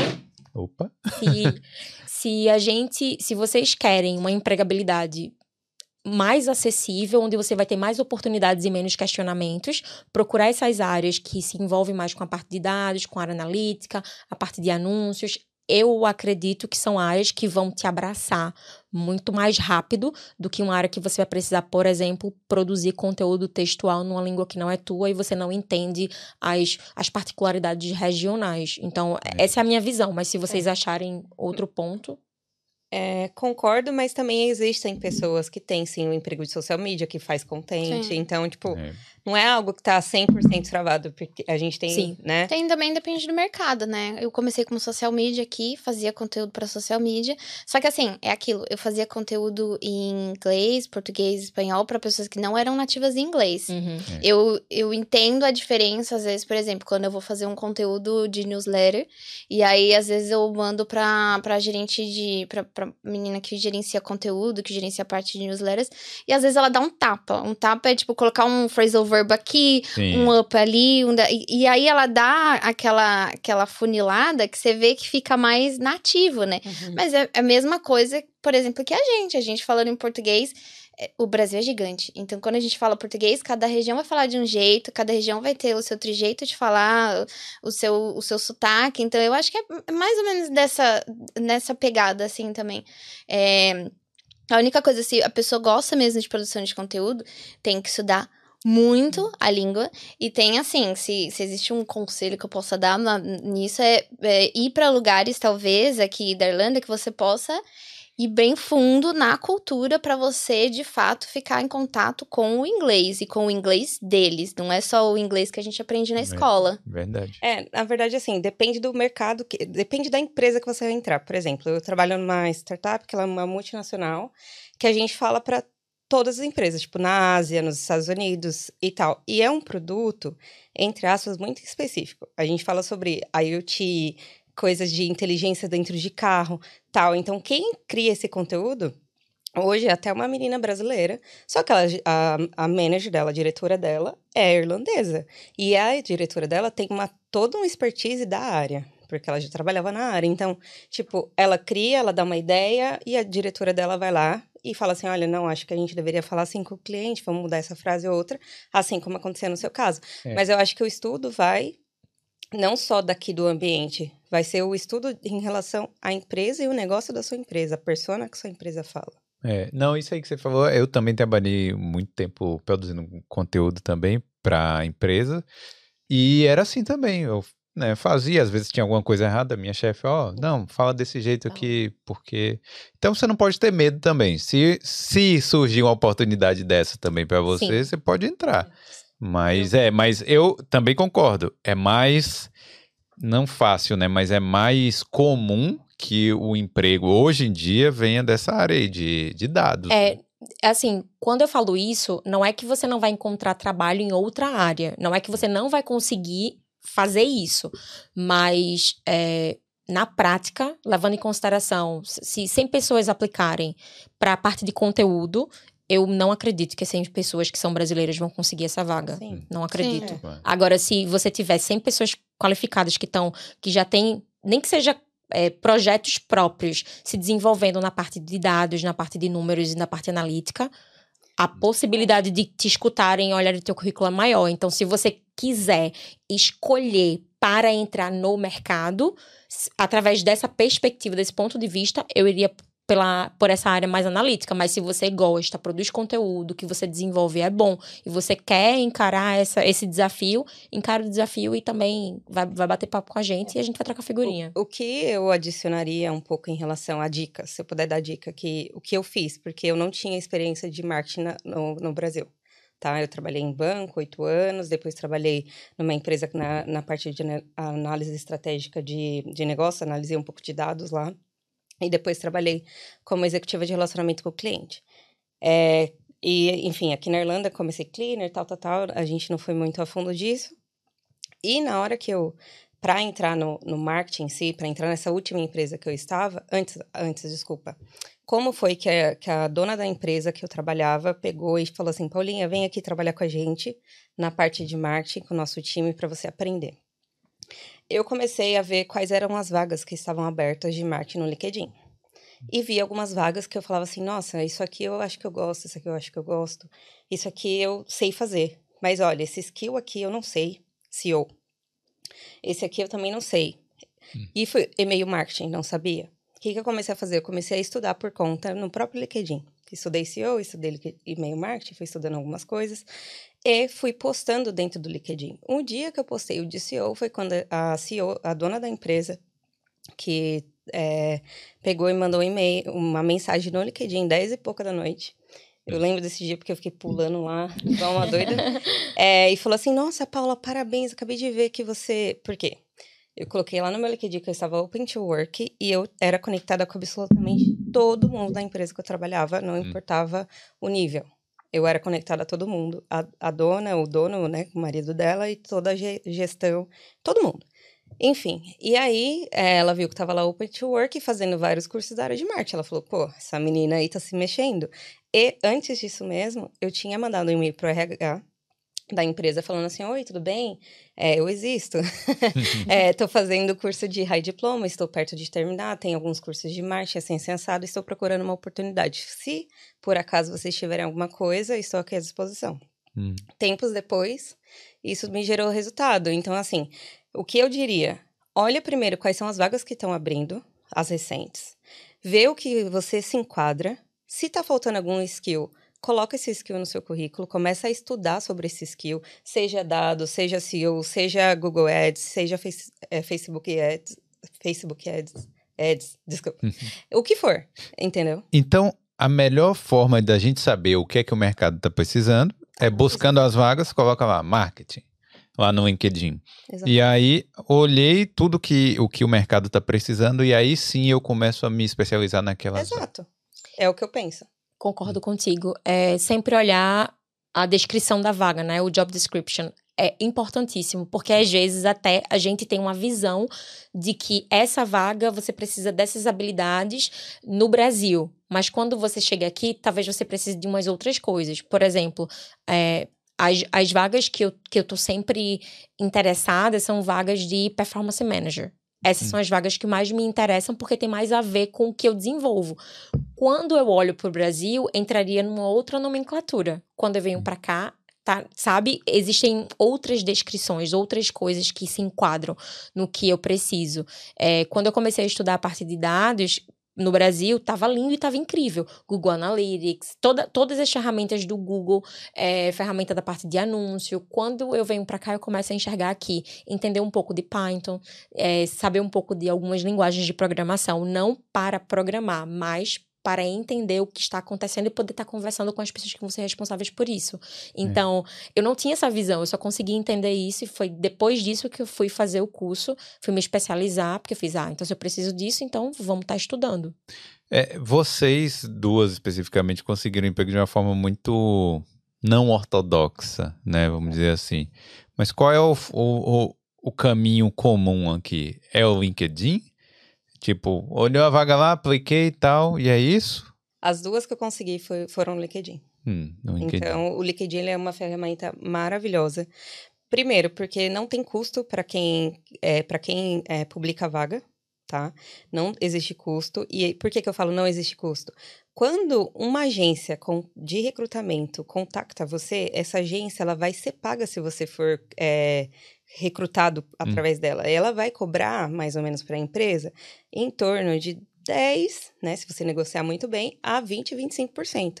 do seu seja, salário. do seu salário. Ou seja, tipo, começa com uma margem pequena, né? Sei lá, olha, eu posso é, pagar isso aqui. Porque a empresa vai falar assim, cara, se for agência, eu pago isso aqui. Se for aqui comigo, é tanto. Você Sim. entendeu? Então, tipo, tem um pouquinho disso. Tanto é que muitas agências, vocês podem perceber, ela não dá o nome da empresa que ela tá Isso. recrutando até que você passe no processo. Hum, Por quê? Para você não pegar e passar por trás disso. sim. O que aconteceu comigo mais recentemente, umas três vezes, foi eu fechar a entrevista com a, direto com a empresa. Aí dá uns dois, três dias, toca meu telefone, eu atendo, falo, "Oi, tudo bem. Aí é a, é a agência falando assim, nossa, a gente tem um- uma entrevista aqui, um processo seletivo com tal, com tal agência, com esse perfil, com esse perfil. Eu falo assim, é o fulano? Ah, é ele mesmo. Já tem entrevista com ele, muito obrigada. Já aconteceu umas três vezes, nos- desde que eu voltei do Brasil, já aconteceu umas três vezes já. Justamente. É, o, o caminho padrão é LinkedIn e Indeed também, né? Eu, eu sou muito. Eu recebo muita mensagem de recrutador da pessoa que está dentro da empresa ou de recrutadores através do Indeed. sim. Então, eu acho que é, uma, eu acho que é um, um, aplica- um aplicativo muito legal, bem interessante, assim. E tenho, tenho visto com outros membros da comunidade é, que eles também, assim, são chamados através do Indeed. Então, eu com certeza recomendaria o, o LinkedIn e o Indeed também. E tem uma agência que é de recrutamento que é focado especialmente para marketing, que eu esqueci o nome dela. Tu lembra? Acho que é Prosperity. Prosperity. Pros- Prosperity, Prosperity, isso é. mesmo, pronto. E, e, assim, só vaga na área de marketing. Então, acho que é uma agência que faz muito sentido também estar sempre olhando. E tem, é, tem, tem conteúdos na comunidade onde a gente tem, tipo, é, to- as principais agências de marketing da Irlanda. Então, vai lá, entra nesse conteúdo, clica e entra em contato diretamente com as agências. Não custa nada, né? Sim, o não sim. a gente já tem. Exato. É, mas é, vocês também são muito é, am- ambiciosos Caçadoras. também, caçadores, e vai lá e tal, e, e se dedica, e você vê, cria uma apresentação para, né? É, isso aí é importante também, né? Se destacar. Então, é que assim, tudo depende do seu objetivo. Eu acredito que o meu era um pouco incomum da Camila. A mesma paixão que a Camila teve quando ela chegou aqui na Irlanda, eu também. Eu me apaixonei por aqui. Eu queria ficar aqui. Então, eu não tenho a opção de ter uma cidadania, por exemplo. É, não, enfim, a minha única opção era conseguir um visto de trabalho. Então, eu tive que lutar com unhas e dentes para fazer acontecer. Então, tipo, minha vontade fez com que eu passasse por cima de tudo, aprendesse tudo. Não por cima de tudo, né? Parece que. Ei, meu passa por Deus cima das pessoas. passou por... É, mas por cima de nós mesmos, porque quando eu falo por Sim. cima de tudo, é porque eu da questão de inglês, da questão será que eu sou capaz, será que as pessoas vão gostar de mim? É esse o tudo que eu tô falando. É, não é, é porque É. não é uma coisa natural, simplesmente. A gente fala assim, né? Você contando, ah, é porque eu fiz uma. Parece que é uma coisa assim que. Ah, Aconteceu- isso já tava comigo. Não, às vezes você fala assim, pô, eu tenho vergonha de fazer isso, mas eu tenho que ir lá, Enfrentar. porque, né? É, é matar aquele um leão por dia. E assim, é, eu, não go eu, eu não gosto que falem assim, nossa, você teve sorte. Não, não Sorte. tive sorte. Hum. É, a jornada, eu tenho um grupo com meninas, tenho mais ou menos, hoje acho que uns 180, 185 meninas que, é, que tá na procura de trabalho, né? Que tá, em, eh, enfim, nesse processo. E é o que eu tento lembrar para elas sempre quando a gente se encontra. Gente, vocês estão me vendo aqui hoje, enfim, com o título que eu tenho, da, enfim, não importa. A minha jornada para chegar até aqui foi difícil e ainda é. Eu tô fazendo de novo aula de inglês, até no dia que eu vim aqui tava tendo a propaganda de inglês, eu acabei não fechando com eles, mas eu tô fazendo aula de inglês de novo. É, eu tô, eu acabei de terminar um curso de gerenciamento de, de marketing, comecei um outro curso de gerenciamento de projetos. Tipo, eu tô sempre procurando me atualizar. Por quê? Não para, né? Exato. É, se você quer ser diferenciado, é assim. Assim, quando eu cheguei aqui, eu comecei a fazer uma pesquisa de clima. Hum. E daí, dessa pesquisa de clima, eu tava num grupo com um monte de mulheres, e daí eu começava a perguntar, só bater papo, só conversar. Quanto tempo vocês estão aqui? Aí, ah, três anos, cinco anos, sete anos, oito anos, a vida toda, não sei o que. É, quantos trabalham na área de marketing? Ah, nem vem pra essa conversa, não vai dar certo, não vai estar rolando, não, não, não, não, não. É, obviamente, né, isso não foi, isso não foi, não foram todas as pessoas que falaram isso.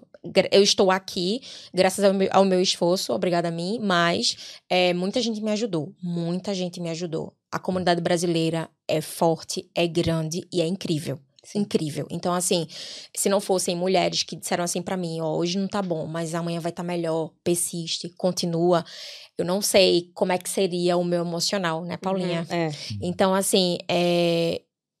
quando você. A única chance que você tem é ou eu faço tudo o que eu puder para conseguir uma vaga na área, ou eu vou ter que voltar para o Brasil.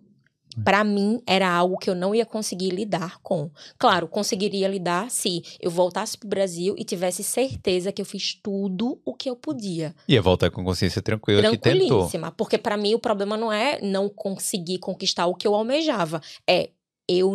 Imagina na minha cabeça, você não fez tudo o que você poderia ter feito. Hum. Isso iria me frustrar muito, sabe? Então, assim, é o que eu sempre digo. Eu vejo muitos, muitos estudantes chegando, dizendo assim: "Ah, eu quero muito trabalhar na área. Mas a preferência é sempre por coisas que não tem nada a ver com o trabalho na área. Sim. Espero que você consiga, mas talvez não vai conseguir. Porque é isso. Porque na Irlanda não tem. Eles não estão. Por mais que você olhe a parte visual e etc e tal, e acho que eles estão atrasados, mas, gente, aqui é, um, aqui é Dublin, basicamente, é uma cidade que tem pessoas do mundo inteiro. Então você tem gente super qualificada de vários lugares da Europa, de vários lugares do mundo. Então, a gente achar que a gente é especial o suficiente pra eles dizerem assim: "Ah, você não tá estudando, não tá trabalhando, não tá fazendo nada. Não, não mas vem cá porque eu quero lhe dar uma oportunidade. É paciência, né? Não vai. É. Tem que ter dedicação. É isso, Total. basicamente. é. Tem que se dedicar, tem que fazer, tem que fazer algo pra ser visto. Agora, se você já vem com inglês, é, se você já vem com inglês, aí já tem uma casinha à frente, né? Porque eu tava com a casa zero. então, assim, não tava, não tava rolando. Eu não falava inglês. Eu não conseguia pedir um café. Então, assim, é- era, um- era muito complicado. Eu, eu precisava, eu tinha que fazer alguma coisa diferenciada. Mas quem já vem com inglês super tranquilo, quem tem a oportunidade, e, e isso não é ruim, não, é incrível. Quem tem a oportunidade de ter uma é, um- cidadania, de ter qualquer coisa, agradeça a Deus e que bom, e que Deus lhe abençoe. Porque se eu, se eu pudesse ter, eu preferiria dar entrada numa cidadania e entrar nesse processo do que passar pelo que eu passei, porque é muito massa quando a Ah, eu gente com senta e certeza conversa. preferiria uma cidadania. Quando a gente senta Independente do processo. quando a gente sente e conversa o que a gente conquistou, a gente consegue falar em cinco minutos. Mas eu lembro de ter passado, por exemplo, depois do Natal, passado basicamente acho que um mês em posição fetal, só chorando, porque eu achava que eu não ia conseguir continuar aqui, sabe? Por mais, por mesmo depois de tanto esforço, tanta coisa que eu fiz. Então, é isso. A gente tem É. que tentar. Caramba, fiquei triste agora. É. Ah, fica triste não. Eu vou dar uma notícia pra você ficar feliz. É, semanas atrás, apliquei pro meu Stamp for. Aê. Olha aí. É, show de bola. Quem chegou com o Stamp 2 e que achava que ia ter que voltar pra casa depois de oito meses por É. causa da pandemia e agora conseguiu o Stamp 4 através do trabalho e toda a dedicação e dos cleaners das coisas que rolaram, eu tô muito feliz. E olha, quando eu recebi o meu cartão, eu vou fazer uma semana Eu de festa. acabei de É, Eu não tô. eu- olha, eu sou dessas. Lembra, né, amiga? Foi um mês inteiro de festa. A liberdade vai cantar. acabei de renovar o meu, meu segundo período. Vai- Aham. Inclusive, recebi um e-mail hoje que eu posso ir buscar já o cartão. Enfim. O cartão busca agora? É porque eu, onde eu moro é a Garda, pessoal. Eu moro no Ah. interior. Mudou É, um pouco. gente, né? que processo maravilhoso, muito mais prático, rápido. Melhor do que em Dublin. Muito, muito. É. Enfim, pra tudo. Mas qual que é a diferença de lá? a diferença é que. Posso falar sobre isso? Pode, É, você. pode. vai lá que eu vou lendo Ah, minha tá. pauta aqui. Tá, tudo bem. Sim. A gente manda um e-mail pra Garda da cidade, né? Onde você mora. E aí a Garda vai perguntar: olha, que, quando é que. Você já manda tudo, né? Vai expirar em tal data, esse aqui, essa aqui sou eu. Enfim, você dá seus dados. E aí eles pegam e falam assim: não, tudo bem, eu tenho appointment disponível pra você, tal data, vem aqui. Uhum. Aí você escolhe, tá tudo bem pra você esse horário, essa data? Eu falei, tá tudo bem. Você vai lá, senta, levei um monte de papel, não quer dizer que vai ser assim sempre. Ele só fez três perguntas, não olhou meus, não pediu nenhum papel e falou assim: olha, é, daqui duas semanas seu cartão tá pronto. Fui dia 2 de maio. Hum. Hoje é dia 10? Dez. 11, É, 11, desculpa. Ah. Dia 11, recebi e-mail hoje. Mas foi o Stamp 4 depois do Critical Skills? Não, meu Stamp 1 ainda, né? Ah. Crítica Skill. Eu tô falando Ah. do segundo ano do... Tá, tá, tá. Ah, Enfim. bom, bom logo, logo processo. tô chegando aí no 4. Tamo junto. É, o... Ah, eu queria relembrar pra galera também mandar pergunta aí, né?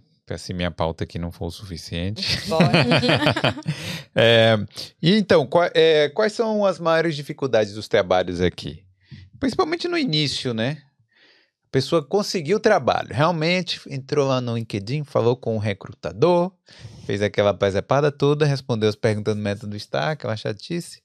Conseguiu. E aí, qual a principal dificuldade aí no início? Pra mim, quando eu cheguei no trabalho, foi o que eu vou fazer aqui? Foi a primeira coisa que eu fiquei meio que em pânico. Porque como eu não falava inglês, assim, eu já tava me comunicando.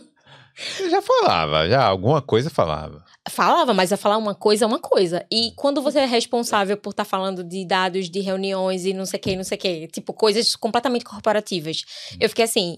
Pra onde é que eu vou? Tipo, no início eu me, meio que me comunicava, às vezes, no Gu- através do Google Tradutor com o meu chefe. E deu tudo certo, ninguém faleceu, né? Tá tudo bem. É, Mas Deixa eu perguntar rapidinho, é, nesse assunto ainda. É, eu sei que a relação com o cleaner ou a relação com, né, com a, a pessoa que faz serviços gerais aqui é mais tranquila, eu acho, até que no Sim. Brasil.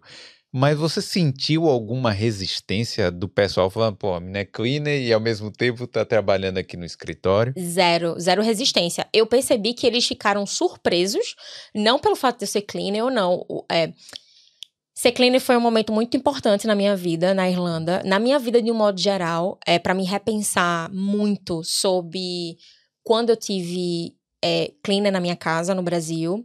É, não sobre tratamento, todo mundo sempre se tratou muito bem, mas como a gente enxerga o trabalho do outro, de você muitas vezes ter no Brasil uma pessoa que vai ficar o dia inteiro na sua casa e você vai pagar para ela um valor que não faz sentido. Sim. Então, eu, eu repensei muitas coisas na minha vida com o cleaner, a forma como todos me trataram na Irlanda, até dos piores lugares, lugares que eu não queria nunca mais voltar na minha vida, porque parecia que eles tinham me, espera- me aguardado por cinco anos. Eles sujaram a casa por cinco anos, com cinco meninos, Ah, e esperaram eu ir lá para limpar naquele dia. seja bem-vinda, vem aqui. Não, seja bem-vinda, não. A chave tá aqui. E a mulher saiu assim, correndo. Ave Maria. Porque ela não queria não nem desistir. Nossa, ela não queria nem que eu nem que eu nem que eu desse pra trás. É, até no pior situação, o tratamento comigo foi muito bom. Então, assim, é, claro, a gente tem sempre situações ruins, mas isso acontece em qualquer lugar, em qualquer momento da vida. É, eles não, eles não olharam, não, não teve esse olhar de julgamento. O que houve foi um olhar de curiosidade. Peraí, mas tu não é cleaner, não?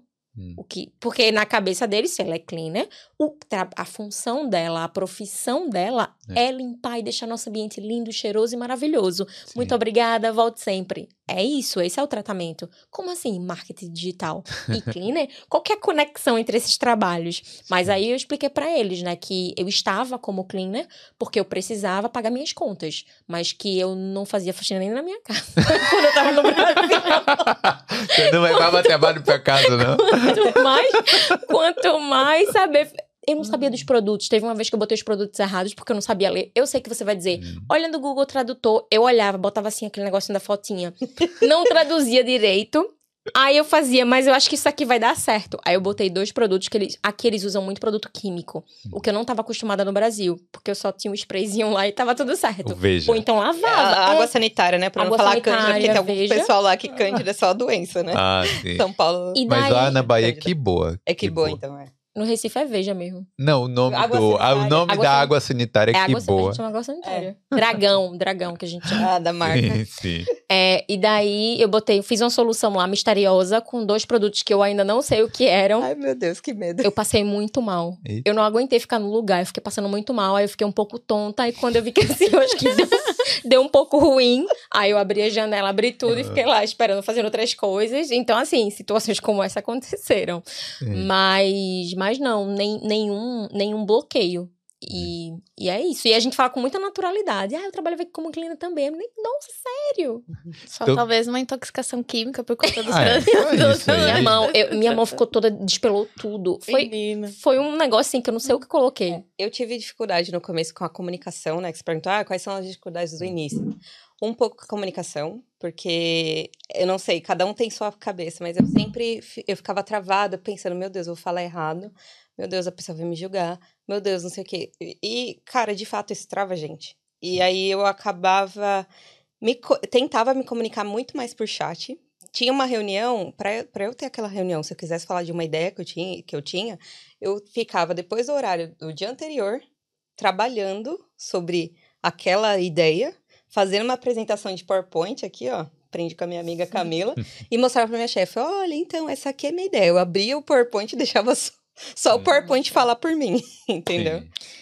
Mas é, Enfim. mas é, você tomava um tempo, você falava assim, ah, essa é a minha deficiência, né? Que é o Exato. inglês, então eu vou tomar um tempo extra pra me dedicar ali. Esse é um ponto muito importante, principalmente para quem trabalha na área de marketing. A gente sempre, acho que existe uma expectativa do nosso contratante que a gente exponha as nossas ideias, o que a gente pensa, da nossa contribuição. É, eu não, eu não me, mesmo sem falar bem inglês, eu já estava me comunicando, obviamente, né? Mas eu não falava bem, eu não conseguia construir frases é, organizadas. Eu falava assim, tipo, sei lá, soltava as palavras e eles que juntassem e entendessem. É, mas o que eu fazia era, eu, eu falava como se eu falasse muito bem inglês, Hum. mesmo não falando. E eu acho que isso me ajudou muito, assim, essa cara de pau mesmo me ajudou muito a ganhar meu espaço. A, por exemplo, chegou pra mim uma campanha, não, campanha não, perdão, chegou pra mim é, uma, um rebrand da marca. A marca, a empresa ia fazer uma, ia ter uma nova ma, uma nova logo, novo logotipo, novo slogan, novo tudo. Hum. E daí quando eu cheguei era muito ruim, mas era ruim assim num nível que eu não conseguia entender como alguém tinha passado pro dono Como ali. aprovou? Não, foi muito absurdo. Aí você falou, bad, bad, bad. ugly, ugly, ugly. E daí, assim, eu consegui. Não, eu já consegui falar mais que isso, pô. Pra- Mas aí eu falei pra eles. Aí eu, aí eu dei. Eu fui. Eu, eu, por mais que eu seja cara de pau, mas eu sou bem polite, assim, sabe? Sim. Então eu falei, nossa, parabéns, obrigada. Mas gostaria muito que a gente repensasse o porquê que a gente tá querendo fazer o rebrand da marca. Pra quê? Qual que é o objetivo? Deixa como tá. né? Tá. Porque Se for pra fazer desse jeito, é, melhor não. eu falei assim, qual que é o objetivo? Por que não, ao invés de investir na- na- no rebranding, por que, que a gente não pega essa verba e realoca para aumentar o número de vendas? Aí, como tinha o pessoal de vendas na mesa, aí já deram assim, yeah, vamos nessa, ela tá, sabe, assim, mas não era porque eu queria aumentar o faturamento, da, não é porque eu queria jogar a verba para vendas, é porque eu queria dar uma, uma pausada naquilo que estava acontecendo. Deu certo, amiga. Opa. Não, deu muito certo, porque depois da reunião, aí eu preparei uma apresentação falando do que, do, de- dos últimos rebrands do mercado, do que as marcas estão fazendo, do porquê que estão fazendo. Mostrei para ele exemplos práticos de como era antes, de como tá agora, e mostrei, olha olha como era a empresa antes, olha como vai ficar agora. Eu fiz, tá parecendo que agora é o, é o início. Não faz É. sentido. Mas você é a menina do. a garota PowerPoint, né? Mas, Já evoluiu. Agora, agora Canva. Agora, É. tô, agora eu tô usando tudo no Canva. mas vem cá, mas o- a verba não já tinha sido gastada, não? Já que já, já fez Porque lá assim, logo. quando você vai fazer o rebrand da marca, a primeira etapa é a apresentação. Você vai ter Sim. o conceito, vai ter o desenvolvimento. Só que e a refação de todo o material Ah, o material. impresso, de todo tudo, tudo que existe da empresa, Awareness, né? externo e interno, ia precisar mudar. Nossa. E isso é muito caro. Então é melhor ele perder o 50% inicial que ele pagou para alguém começar uma marca, porque não estava finalizado, era a primeira entrega. É, do que era foi melhor eu ter eu brecar ele nesse momento do que ele começar todo o processo. Aí ainda olharam assim para mim e fizeram: "Não, mas aqui é uma empresa que, que é, lá eles também produzem. Eu trabalho numa empresa que também tem o setor de produção de impressão em grande escala. Não, a gente faz tudo isso aqui. Não, não é só faz tudo isso aqui, é insumos, Tem custo, né? tudo tem custo. tem custo. E, e, tipo, não é uma coisa que você vai mudar agora. E, por exemplo, imagina, você tem a logo da Boulder, certo? Sim. Imagina se você precisa remodelar tudo que você vai precisar mudar. Dos É. canais, dos banners, de tudo que já passou. É. Ele hoje, ele é a sensação do momento hoje. Ele, ele também quer ser Você já entrevistado. apresentou pro pessoal? Eu já, de vez em quando eu aparece aqui, senta Ninguém. aqui. É, então, você. E você não vai só pensar no agora ou no futuro. Você vai pensar, e tudo que eu já fiz antes? Vou precisar refazer. Então, imagina isso para uma marca de 35 anos. É, verdade. Não, faz, faz to- total sentido o que você tá falando. E era ruim, era muito E eu ruim. gostei do jeito que você falou também, porque realmente, né? Você fala shit, shit, né? Bad. É. Fala aqui que tava uma porcaria, né? Claro, depois, quando terminou a reunião, aí com alguns colegas que também, que eu olhei pro olho deles e eles olharam pro meu olho e fizeram assim, tipo, que porcaria é essa? Aí depois, na Copa, a gente Tem a tava comunicação rindo. mental, pessoal, esqueci de dizer. A gente Existe. tava, ficou rindo. né, Agora-. Isso foi nas suas primeiras semanas, assim? Não, não foi na minha primeira Ah. semana, mas foi um dos primeiros desafios que eu tive, assim, Sim. grande no trabalho. É porque realmente, né? Tá a reunião aqui, todo mundo falou, ó, isso aí tá uma merda. Você já pagou por isso, mas tá péssimo. É difícil mesmo. É, acho que nas primeiras semanas é muito sobre o que eu vou fazer, quais são os meus primeiros passos. Hum. Alguns profissionais, eles me procuram e falam assim, Camila, tô pegando agora um job que é, sei lá, B2B, para trabalhar, é, nego- é, empresa que vende para empresa, que tem estratégia, você precisa utilizar estratégias que é- Hum. são bem diferentes de quando você tem empresa que vende para consumidor final. Sim. Então, é, ó, sempre trabalhei com B2C na minha vida, vou começar a trabalhar com B2B. O, por onde eu começo? O que é que eu faço? Tem que aprender muita coisa. Porque por mais que você já tenha uma experiência muito grande em uma área do marketing, é, talvez você não tenha tanta fam- familiaridade com aquele, aquele negócio em específico. Então, como eu dou os primeiros passos? Esse é um primeiro ponto que eu acho que todo mundo sente um pouco de... Sente esse desafiozinho assim no coração. Outro ponto também pode ser como eu me integro com os outros setores. Como eu faço com que os outros setores entendam o que eu faço. Já conversei com uma membro da comunidade que ela estava numa empresa que tem um grande nome aqui no mercado, todo mundo conhece, e ela falou assim pra mim, Camila, eles não sabem o que eu faço. Todo mundo o tempo inteiro tá me pedindo uma coisa diferente e eu não consigo me impor. Então, conseguir dizer assim, olha, o meu trabalho vai até aqui, eu não consigo te ajudar com isso, é uma dificuldade muito grande de, de alguns profissionais que estão começando. Porque imagina, quando tá começando, tu não quer dizer não pra ninguém. É. Tu quer assimilar todas as demandas, quer pegar tudo, quer matar tudo no peito e dizer conseguir fazer tudo. Mas, ó, relaxa. Eles vão conseguir aceitar o teu não. Eles não vão te demitir no outro dia porque você disse que não vai conseguir entregar isso pra eles.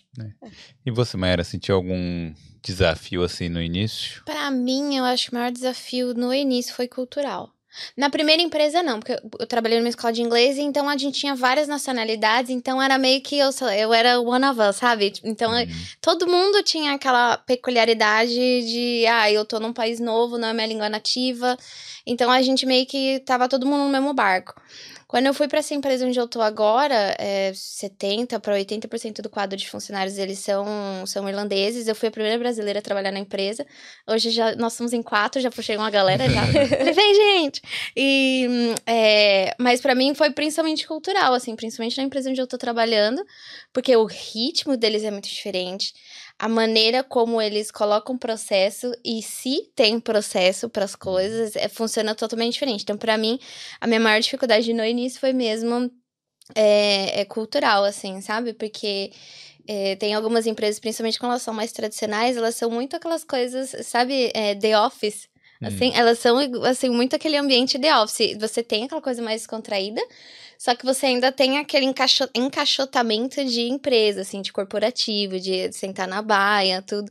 Então, para mim, o cultural, e principalmente que eu, eu comecei 100% remoto numa empresa que preza por ser, por estar tá cada vez mais presencial, é. então, para mim, foi uma, foi, foi algo cultural, assim, foi meio que um choque. Foi é. essa minha dificuldade maior.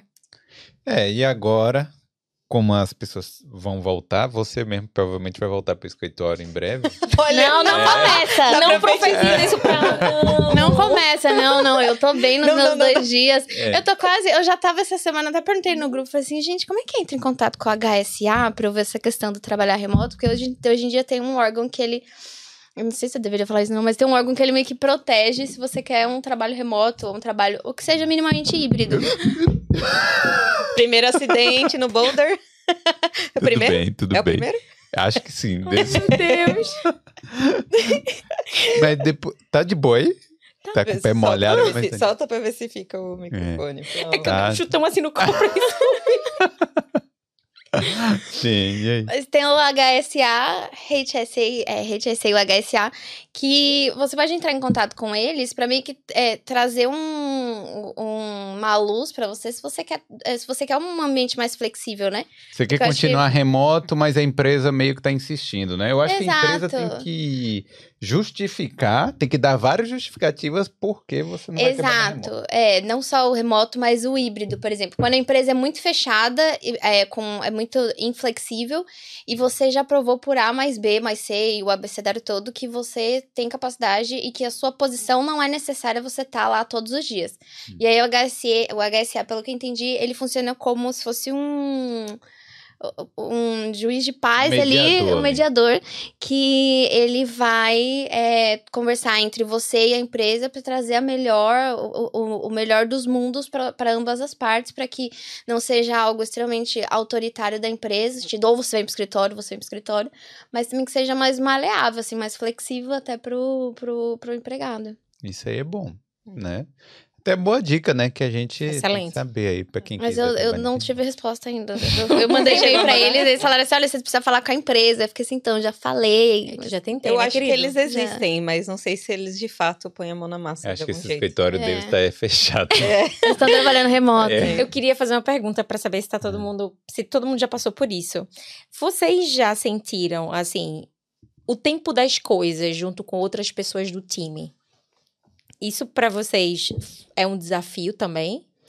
Hoje não mais, mas assim, eu tô mais de 10 anos na empresa. Tô falando o meu... pra quem tá começando. pra quem tá começando? Conta aí um pouquinho. Como assim o tempo?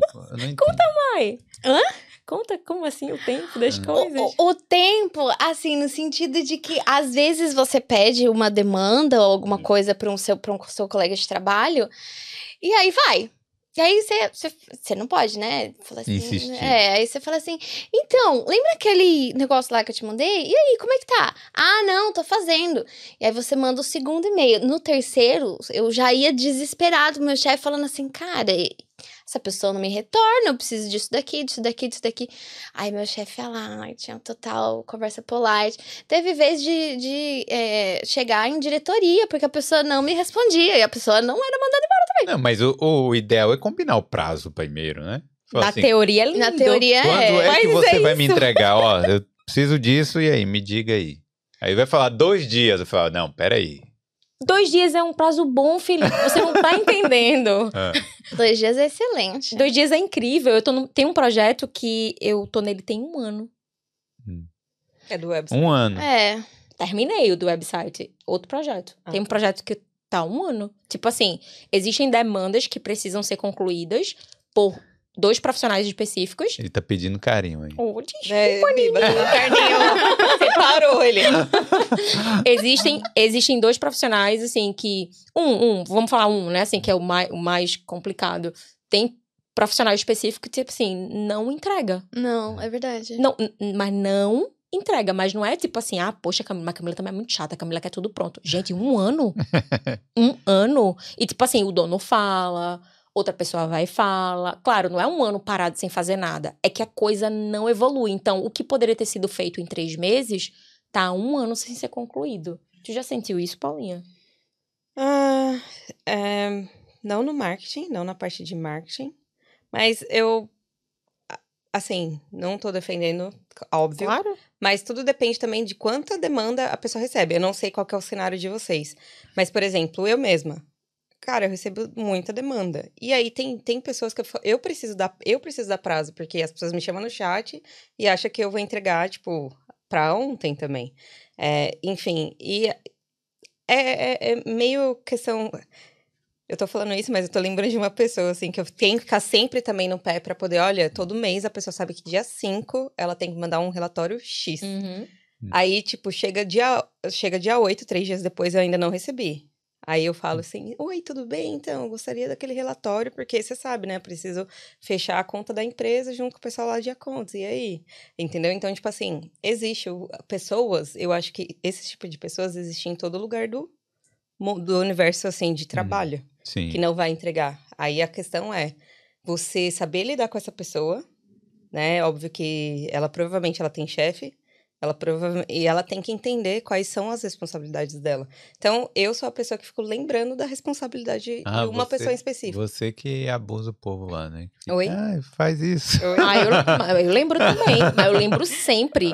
É, Ah. Eu tenho conversado bastante com outros profissionais da área de marketing e quando eles entram em empresas, eles sentem muita dificuldade em trabalhar com o tempo das entregas quando eles trabalham diretamente com irlandeses. É, o que que eu sinto? Eu, Eu- acho que a gente, de fato, porque eu tenho, eu, eu, eu dei uma pisada no freio, tá? Eu comecei a pisar no freio um pouquinho lá no Brasil, e isso melhorou um pouquinho mais aqui. Eu sempre fui acelerada, eu sou paulista. E aí eu cuidava de alguns clientes que ficavam no Nordeste, tipo Bahia, Recife, Aracaju. E quando eu tinha que viajar para esses lugares, o pessoal realmente é muito é mais tranquilo. Não sei na parte de marketing, mas era mais tranquilo. Então, tipo, eu aprendi muito com eles antes de vir pra cá. No sentido de pisar mais no freio, de não ficar desesperada, sabe, na escada rolante, de você querer ir naquele lado lá e sair correndo, enfim. Hum. É, eu dei já uma, dar uma acalmada. E aqui, é, isso também foi, eu fui trabalhando um pouco mais, entender que cada um tem seu tempo, entendeu? Tipo, respeitar esse tempo. Porque a gente, não tô falando que é o seu caso. Não. Nem o teu, não sei, enfim. Cada um Mas tem, um- eu, cada um tem uma eu era muito imediatista, que eu queria as coisas pra ontem. Ainda sou um pouquinho, mas não igual. Entendeu? Eu Já fui muito pior. É, de querer as coisas pra ontem, entendeu? Tipo, eu não sei, a questão, eu acho que eles levam as coisas de questão de trabalho, tanto é que eu lembro que eu fico, eu fico assim pro meu chefe, "Che- é, oi, então, a gente precisa fazer tal coisa. Ele, Paula, no panic. Hum. É. Calma, tipo, tá tudo bem. Daqui tal dia a gente vai resolver isso. Ah, mas tem certeza porque isso vai influenciar nisso. No panic. Entendeu? Então, tipo, você, eh, a, gente tem, tem que entender também qual que é a questão da, da empresa. Você entendeu? Às vezes ele tem outra demanda, você- enfim, eu não sei. É. Eu de Mas fato eu não também sei. tenho essa impressão que a- por mais que tenha essa questão da demora na entrega, tem a questão da demanda. Por exemplo, às vezes eu tava muito ocupada fazendo alguma coisa, alguém me manda uma demanda e fala assim: olha, tudo bem, eu vou fazer, só que eu só consigo fazer daqui dois dias porque eu estou com essa demanda que ela é longa. Aí tudo bem. Mas eu também já me peguei pensando assim: será que eu não tô sendo imediatista? Será que eu não tô naquela velocidade de agência do Brasil e as coisas não vão funcionar assim aqui? Aqui tá todo mundo tranquilo, entendeu? Contanto que você passe o prazo, ele pode ser, ah, eu vou demorar três meses pra fazer. Contanto que você entregue em três Em meses, três meses. tá tudo certo. É, esse, É. esse Três é, meses é demais também. Não, é, não, é, tipo, um exemplo, não, né? um ano é demais. É um ano é demais. Na sua empresa tem um gerente de projetos? Não. Então, pra cuidar dessas tarefas, tem. fazer os times falarem? Esse, esse, Entendeu? Esse é tá o faltando ponto. Isso aí. Mas aí o que acontece é que eu acho que é muito comum você ter empresas aqui que não tem gerente É, de isso, projetos. isso é fato. Por isso Sim. que eu acho que muita gente vai passar por isso, ou pode estar passando por isso, de querer ver uma coisa sendo concluída, querer fazer a coisa, querer botar o negócio pra funcionar, mas não consegue. Porque fica sempre. Depois a gente faz, depois a gente segue com isso, depois. Implementação depois... de processo aqui é difícil, É, né? muito. Processo e a questão da, da gestão. Cada um tem um- um, Sim. Por exemplo, o que, que eu vejo, né? Principalmente o pessoal que é de engenharia, parte de TI, assim, porque na nossa empresa a gente cuida um pouco disso, que eu escuto todo dia, nove da manhã, por, durante 15 minutos, eles têm uma questão de review de tarefas. Hum. Então, tipo assim, eles estão sempre on track. Eles estão sempre vendo os processos, eles estão sempre vendo a tarefa. Ah, por que, que não entregou? Tá precisando de ajuda? Que não sei o quê. Ah, fulano, agora fala você. Ah, então eu tô trabalhando nessa tarefa, tarefa, tarefa. Semana passada ficou essa, porque ficou dependendo dessa. Então, tipo assim, é, a gente não tem gerente de projetos. Mas os próprios, no caso ali, o time de engenharia, ele já tem essa questão de trabalhar com esse mindset de cuidar dos próprios projetos. Tipo, entendeu? vai ficar sempre Porque de olho. não entrega. Sim. Entendeu? Então, tipo assim, a- talvez está faltando aí a gestão dessa pessoa ajudar ela. Porque nem sempre todo mundo tem esse skill de saber cuidar das suas próprias É. tarefas. Tem isso, gente. Mas, mas eu falo isso não pensando no que a pessoa tá passando, Sim. no que tá acontecendo, porque para mim é Como claro empresa. que não tá fazendo porque deveria fazer, mas não tá fazendo. Sim. É muito mais pensando na, no brasileiro que tá chegando, que vai começar na área, É. que tá pensando quais são os meus primeiros desafios. Tem que ter a mente Você vai precisar se adequar ao tempo das coisas dentro da empresa que muitas vezes não é organizada, que não vai te entregar o que você precisa e que mesmo assim vai exigir que você entregue o que você precisa isso. entregar. É exatamente isso. É uma realidade, na minha visão. Então, assim, independente de, que, de É. onde está o erro, isso acontece. Então, se preparar para isso e entender, e não surtar, entender que o problema não tá com você. Isso, para mim, foi um grande desafio. O problema não sou eu. O problema é que, em algum momento, tá tendo uma falha nesse processo e que essa pessoa não quer entregar por um motivo muito É. único dela. Sim. Não é pessoal, não é comigo. Mas. É, não, não é vai pro lado pessoal. Exato, e deixar. E, sem, e se isso acontecer com você, sempre mande e-mail de report e fale. Eu, eu pego a pessoa, marco ela no e-mail, falo, falo verbalmente uma vez, duas, três, quatro. Hum. Sou assim, sou, sou um pouco imediatista, sim. Já devem ter percebido, muito acelerada.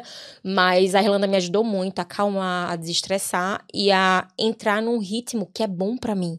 Eu não preciso trabalhar tanto quanto trabalhar no Brasil e eu continuo sendo uma ótima profissional. Isso é Exato. muito legal. Então, eu aprendi muito. Meus colegas de trabalho são muito qualificados, são profissionais, são bons. Mas uma pessoa ou outra tem um timing difer muito diferente do mundo, do universo.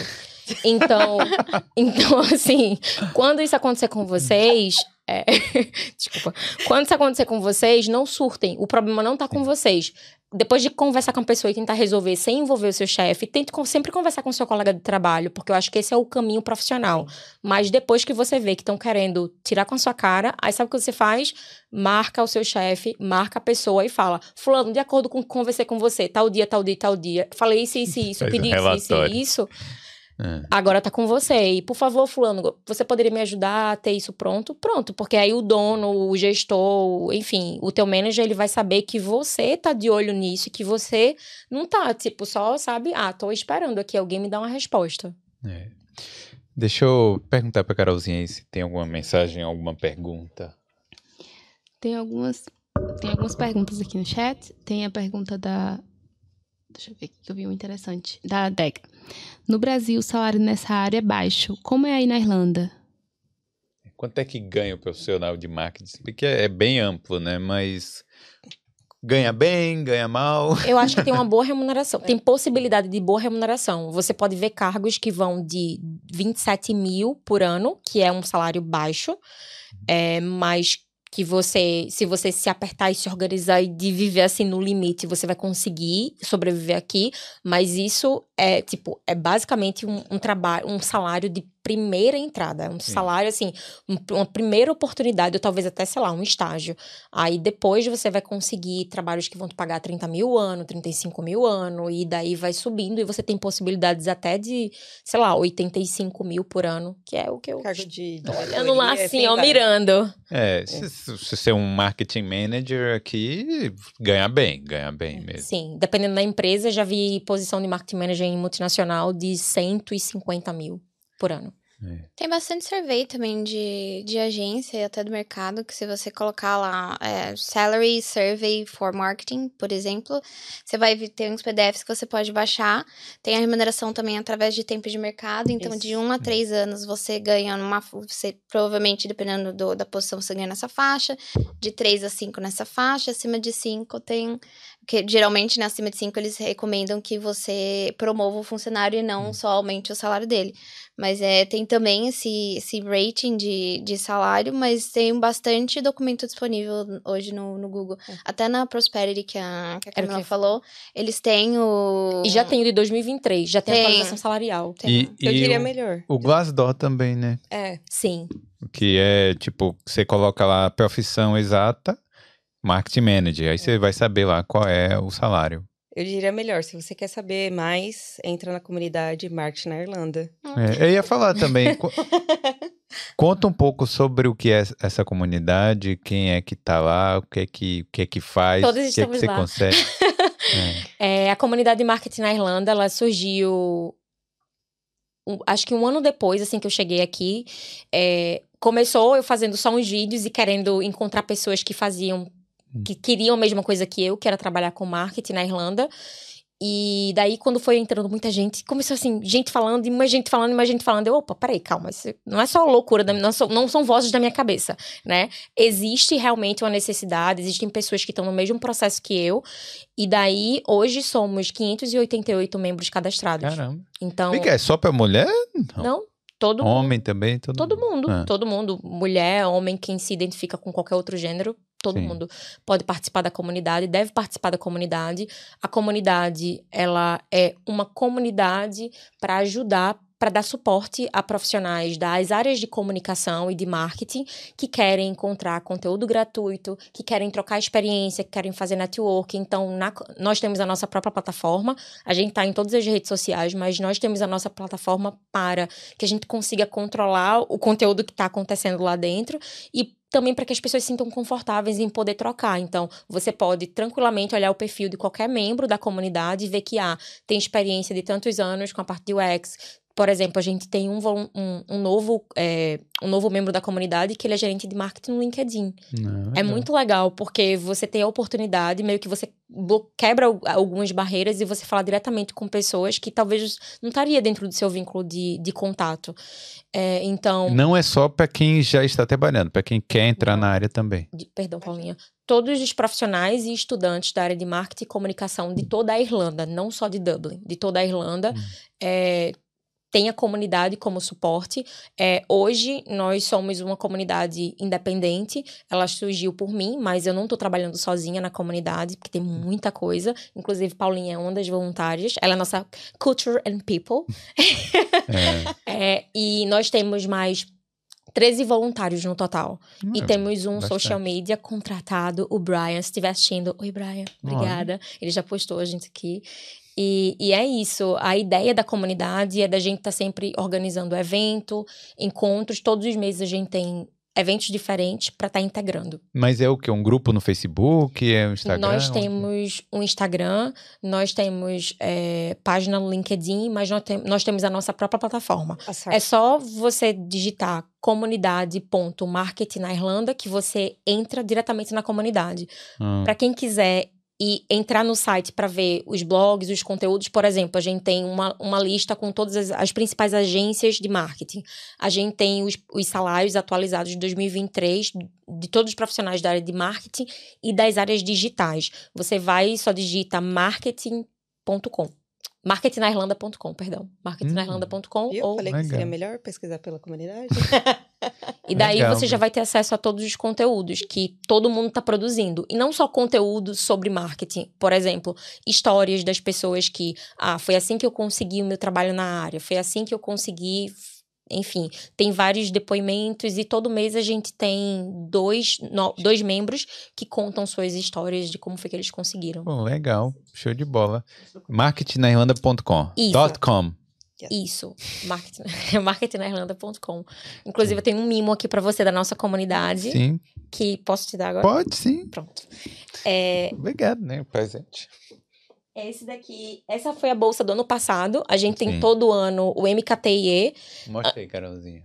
Ano passado foi o MKTIE Bootcamp, porque existem os eventos de marketing para Hum. todo mundo, mas não tem um evento de marketing para brasileiros. Então, esse é um evento de marketing nosso, é, que vai ter essa edição esse ano. Canequinha aí. Isso. Olha o que tem, olha o que tem atrás falando do que é marketer. Aí tem a descrição, aí tem falando quase o Sherlock Holmes digital. Alguém que, que solve, que resolve um problema que você não sabia que você tinha, numa forma que você não consegue entender. E daí tem na descrição embaixo estrategista e tem falando. quase digital Sherlock Holmes. né? É, é o que a gente faz, né? É, e tem também o guia. Eu lancei agora há pouco o guia Como Trabalhar com Marketing na Irlanda.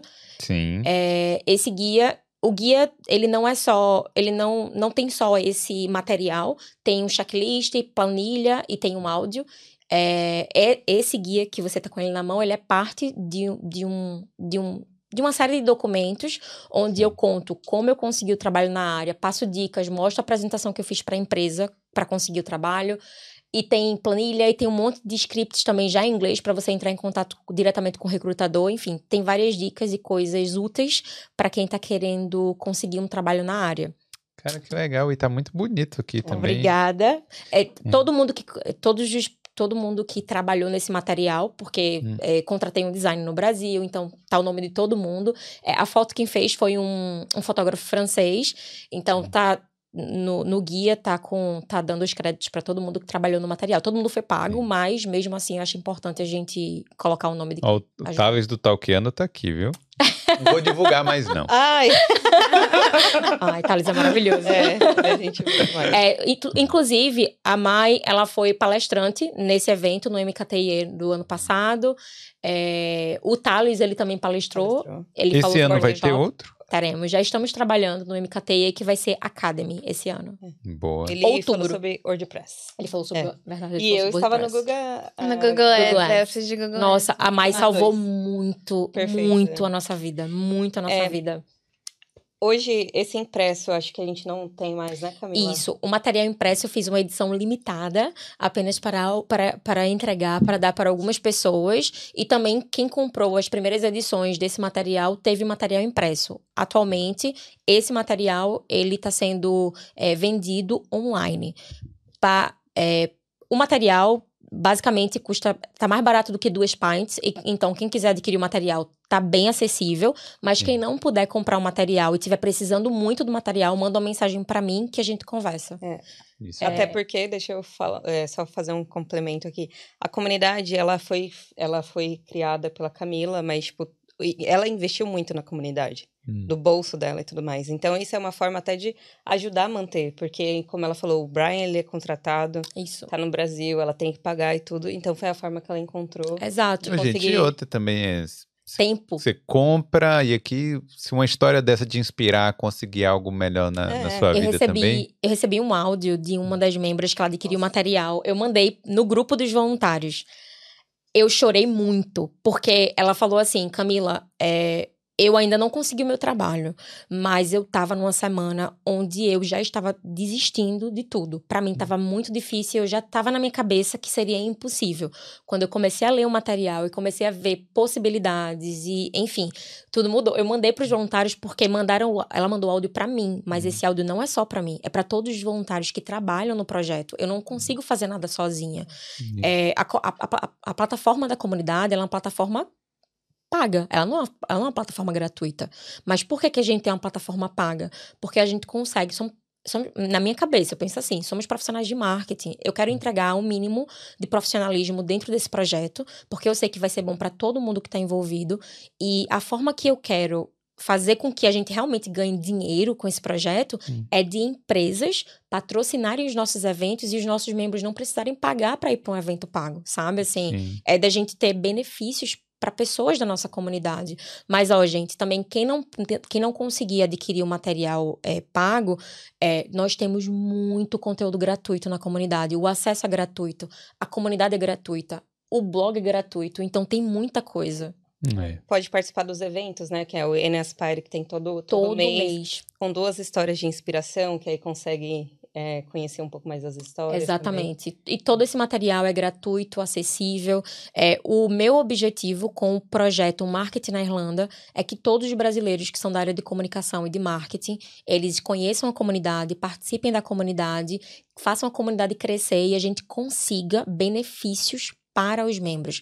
Porque quando as empresas entenderem que nós somos um banco de talentos com muitos talentos dentro da comunidade, eles vão começar a entender que preciso de um profissional de marketing, tá, vou procurar a comunidade de marketing na Irlanda, e daí, quando isso acontecer, vai ser incrível, porque a gente já vai começar a ter as, as vagas geradas dentro da própria Sim. comunidade, sabe? Um Quem recrutamento sabe a ativo. gente vai ter um comunidade indica. Né? Porque eu, a partir do momento que vem da comunidade, olha, essa aqui é uma referência porque tá dentro da comunidade. E já está acontecendo assim, né? Profissionais que trabalham na área de comunicação e de marketing, eles já fazem, já, já pegam o link deles de, de referência que eles têm dentro da empresa, já joga lá e fala, ó, gente, entra aqui, clica nesse link, só aplica através dessa vaga. E é bom, é bom para quem É. tá aplicando, é bom se a pessoa for aprovada para quem, para quem colocou o link, né? Ganha todo- dinheirinho também. Todo mundo ganha. Então, é, é isso. é, já, já estamos trabalhando. Já temos agora algumas funções dentro da comunidade que são de pessoas que vão estar contactando empresas diretamente. Tive um papo com o embaixador Hum. para entender como a gente consegue colaborar, contribuir junto com a embaixada e, e entender e que a comunidade entenda que nós que a gente existe, porque uma membra da comunidade que é voluntária, ela mora em Cork. Hum. Ela é de Cork, ela veio de Cork para cá quando a gente conseguiu a parceria com o LinkedIn. Nós conseguimos com o espaço de comunidade do LinkedIn, eh, fizemos uma parceria para sempre organizarmos o nosso evento lá Hum. incrível, maravilhoso, espaço incrível, é, comida, bebida, sabe assim, tipo um tratamento maravilhoso e acessibilidade, é acessível, é bom, é bacana e eles forneceram dois profissionais para palestrar pra gente, dois profissionais do LinkedIn. Hum. Então, sabe assim, Que legal. né? isso é uma coisa que eu não tive quando eu cheguei aqui, sabe? E que a gente tá conseguindo proporcionar para outros profissionais que quando chegam às vezes se sentem perdidos. Então, gente, É. amiga, vai rolar. Vai rolar. Ai, eu tô muito animada. É, se eu puder falar um pouquinho. Sim. Eu tenho também um, o grupo que eu comentei, esse grupo é de meninas. É, Estou lá. É. É, chama Girls for Plan Ahead. Talvez um dia a gente mude, mas basicamente é meninas que planejam o futuro. É, são perfis ali que estão procurando trabalho, diversas áreas, não somente o marketing, por exemplo. Porque a gente já tinha o Café com Marketing e a comunidade marketing na Irlanda. Então eu falei, cara, é, tá vindo muitas pessoas de outras áreas me perguntar como que é. E eu, inclusive, migrei um pouco Hum. mais de área, entendeu? Trabalho, é, ainda eu gosto muito do marketing, é, ainda me envolvo um pouco na- nas estratégias, um pouco nas coisas que a gente tem lá dentro da empresa. Até porque eu faço parte do time dos seniors hoje. Então a gente sempre tá lá na mesa e a gente fala bastante e divide opiniões e ideias pro, pro business do, do, do negócio da empresa. Então, essa comunidade é apenas para as meninas.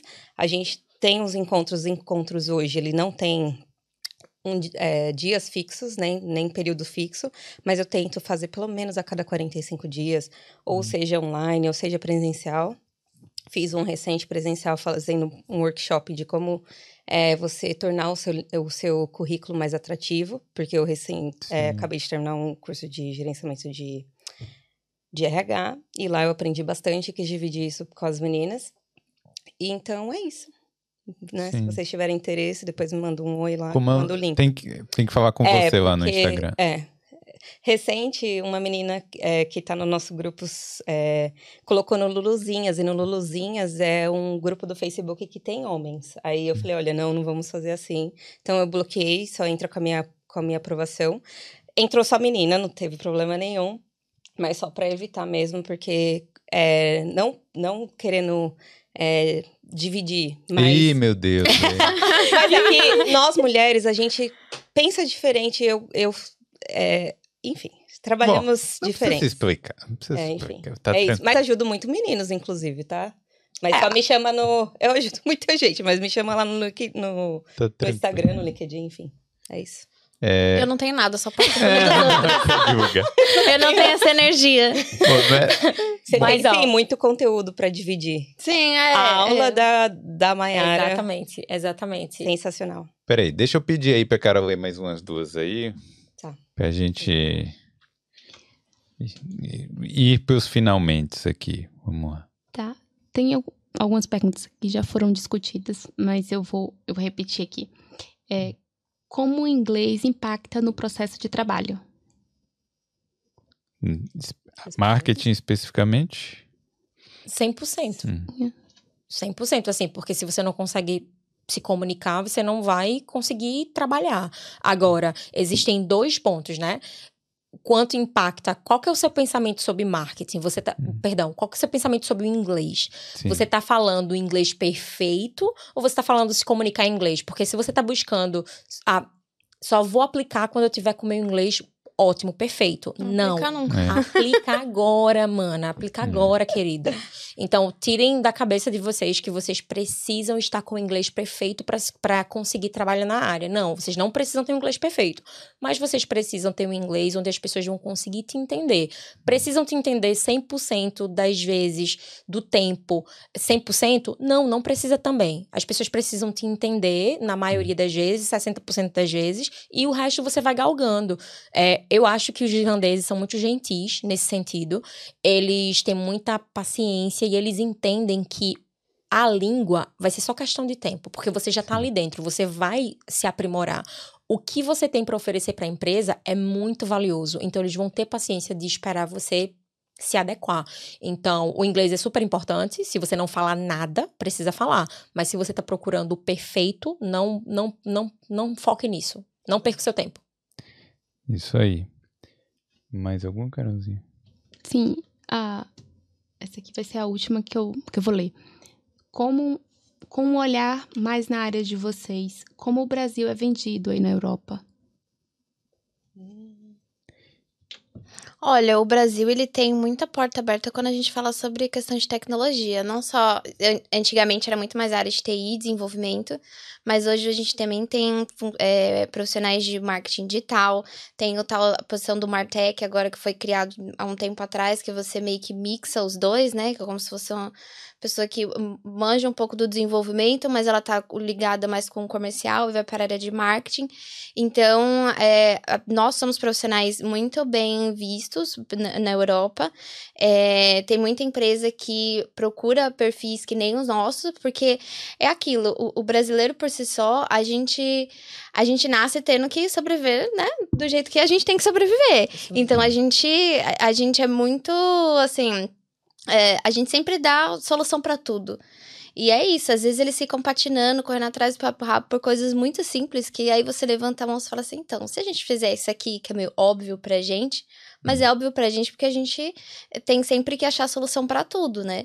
Então, eles veem a gente como profissionais muito criativos, como profissionais que estão muito afim de trabalhar, porque a gente trabalha muito bem, é, a gente tem uma entrega muito boa, a gente tem também algo que, é, para mim, o diferencial, a gente não só entrega, mas a gente quer entregar com algo que traga resultado, né? Aqueles são muito, ah, eu entreguei isso daí, então vamos ver o que vai ser, né? O brasileiro, eu acho que ele busca mais é, se basear nas coisas na hora de entregar, se basear, ah, não, eu, eu acho que essa é a decisão certa, baseado nesse, nesse, nesse dado.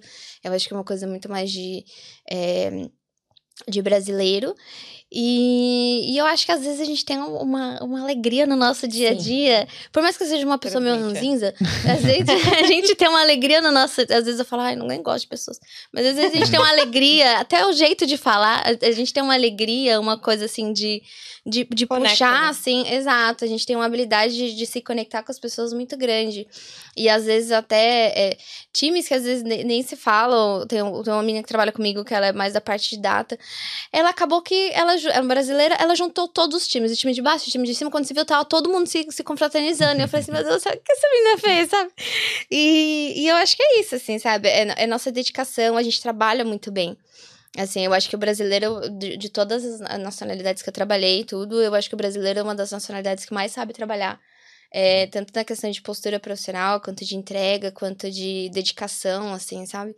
É, Eu, pelo menos na minha experiência, os brasileiros sempre foram muito bem vistos com relação ao mercado de trabalho. Na minha também. E sabe o que eu escuto? Tem mais alguém aí com teu perfil? Verdade, é. Sempre eu De escuto. onde vem um, vem outro. É. Eu acho que eu contei essa história da outra vez que eu tive aqui, mas Hum. não foi história minha, mais uma vez, do meu namorado. Eu falei pra ele que eu não ia falar dele hoje. Enfim, Hum. é, do sótão, não sei se você lembra, que o chefe dele perguntou, Ricardo, você tra- quantas pessoas trabalham aí no seu sótão pra você? É. Porque, cara, você trabalha por. Tanto é que depois ele foi o primeiro brasileiro a entrar, conseguir visto de trabalho. Uhum. E ele indicou cinco, tipo, Uhum. depois dele. Porque ele falou, como você falou, aonde eu encontro mais desse perfil? Por É. favor, me arruma essas pessoas. Entendeu? Então, tipo, realmente a gente trabalha muito bem. No meu caso, eu tive a experiência na outra empresa que tinha bastante irlandês, mas também tinha bastante brasileiro, a gente se destacava lá. E na empresa que eu tô atual, eu acho que todo mundo lá, de modo geral, como eu falei, tá, acabam trabalhando legal, até por conta do, da gestão que a gente tem. Mas tem um perfil que eu achei que é muito parecido com a gente, que é o pessoal da Sérvia, que a gente tem um time de sete pessoas Uhum. da Sérvia. É, uma que tá aqui e a outra, ah, os outros seis ficam no escritório da Sérvia. E eles são, tipo, têm um perfil bem parecido. Então, acho que é questão. é, não sei se é questão só de nacionalidade, é que- é, perfil, né? É. É. Bom, É isso. é isso, galera. É. Vamos caminhando aqui pro final. É, uma pessoa falou aqui, formado em Portugal, não sei falar inglês. Seria fácil trabalhar na área de marketing? Sem falar em nada de inglês? Não, ela já respondeu aí, né? Bom, É eu já, já, tô, já tô aqui. Talvez em times de línguas, né? Eu não sei se esses projetos estão contratando agora, mas ah, tem uns hubs que eles têm projetos de língua. Google Maps tem bastante projetos de línguas. Ah, mas Deve você vai ter que falar inglês. né? É. Você vai ter, uma hora É. você vai ter que falar inglês. É. O, o básico do básico Hoje, ter que a resposta para você não, mas se for algo que você deseja, eu e a Camila, a Mai também chegamos aqui do zero. É algo, é o- a língua é algo que você pode desenvolver. Então, se for algo que você queira trabalhar na Irlanda ou qualquer outro país que fala língua inglesa, é estudar o inglês e fazer acontecer. É, em inglês você vai ter que saber, mas assim, não é pra virar professor, não. É, é só pra- exatamente. É, se Só se comunicar. Ó, meninas, quero agradecer a vocês. Última pergunta, vocês combinaram vim da mesma cor? Não, Não, a gente falou isso no Aconteceu. começo, mas Hã? a gente não combinou, não. aconteceu. Aconteceu. Não combinamos. Não. É De sério fato, mesmo? não. Sério? Aham. A minha diferença é só o azul marinho, mas do resto. É. Não Verdade. combinamos. Então Foi tá, né? Já divulgamos tudo. Sintonia, né, pessoal? Sintonia. Isso aqui é o quê? É paz, é amor, é, É. prosperidade. Pra ver é que a área isso. tá até uniformizada já, né? É. A gente... Já divulgamos tudo. Os links aí, né, do Marketing na Irlanda, os links dos perfis aí também estão todos aqui na descrição. Beleza? Sim. Então é isso aí. Obrigada mais uma vez, Felipe. Muito Não, obrigada. a vocês Obrigada. terem vindo aqui. Foi, o papo foi bom. É, Obrigada bom, também, Carol. tchau, Mimo. Obrigada, Carol. Obrigada, Manda um tchau naquela câmera ali. Ali. Valeu. Tchau. Tchau. Tchau!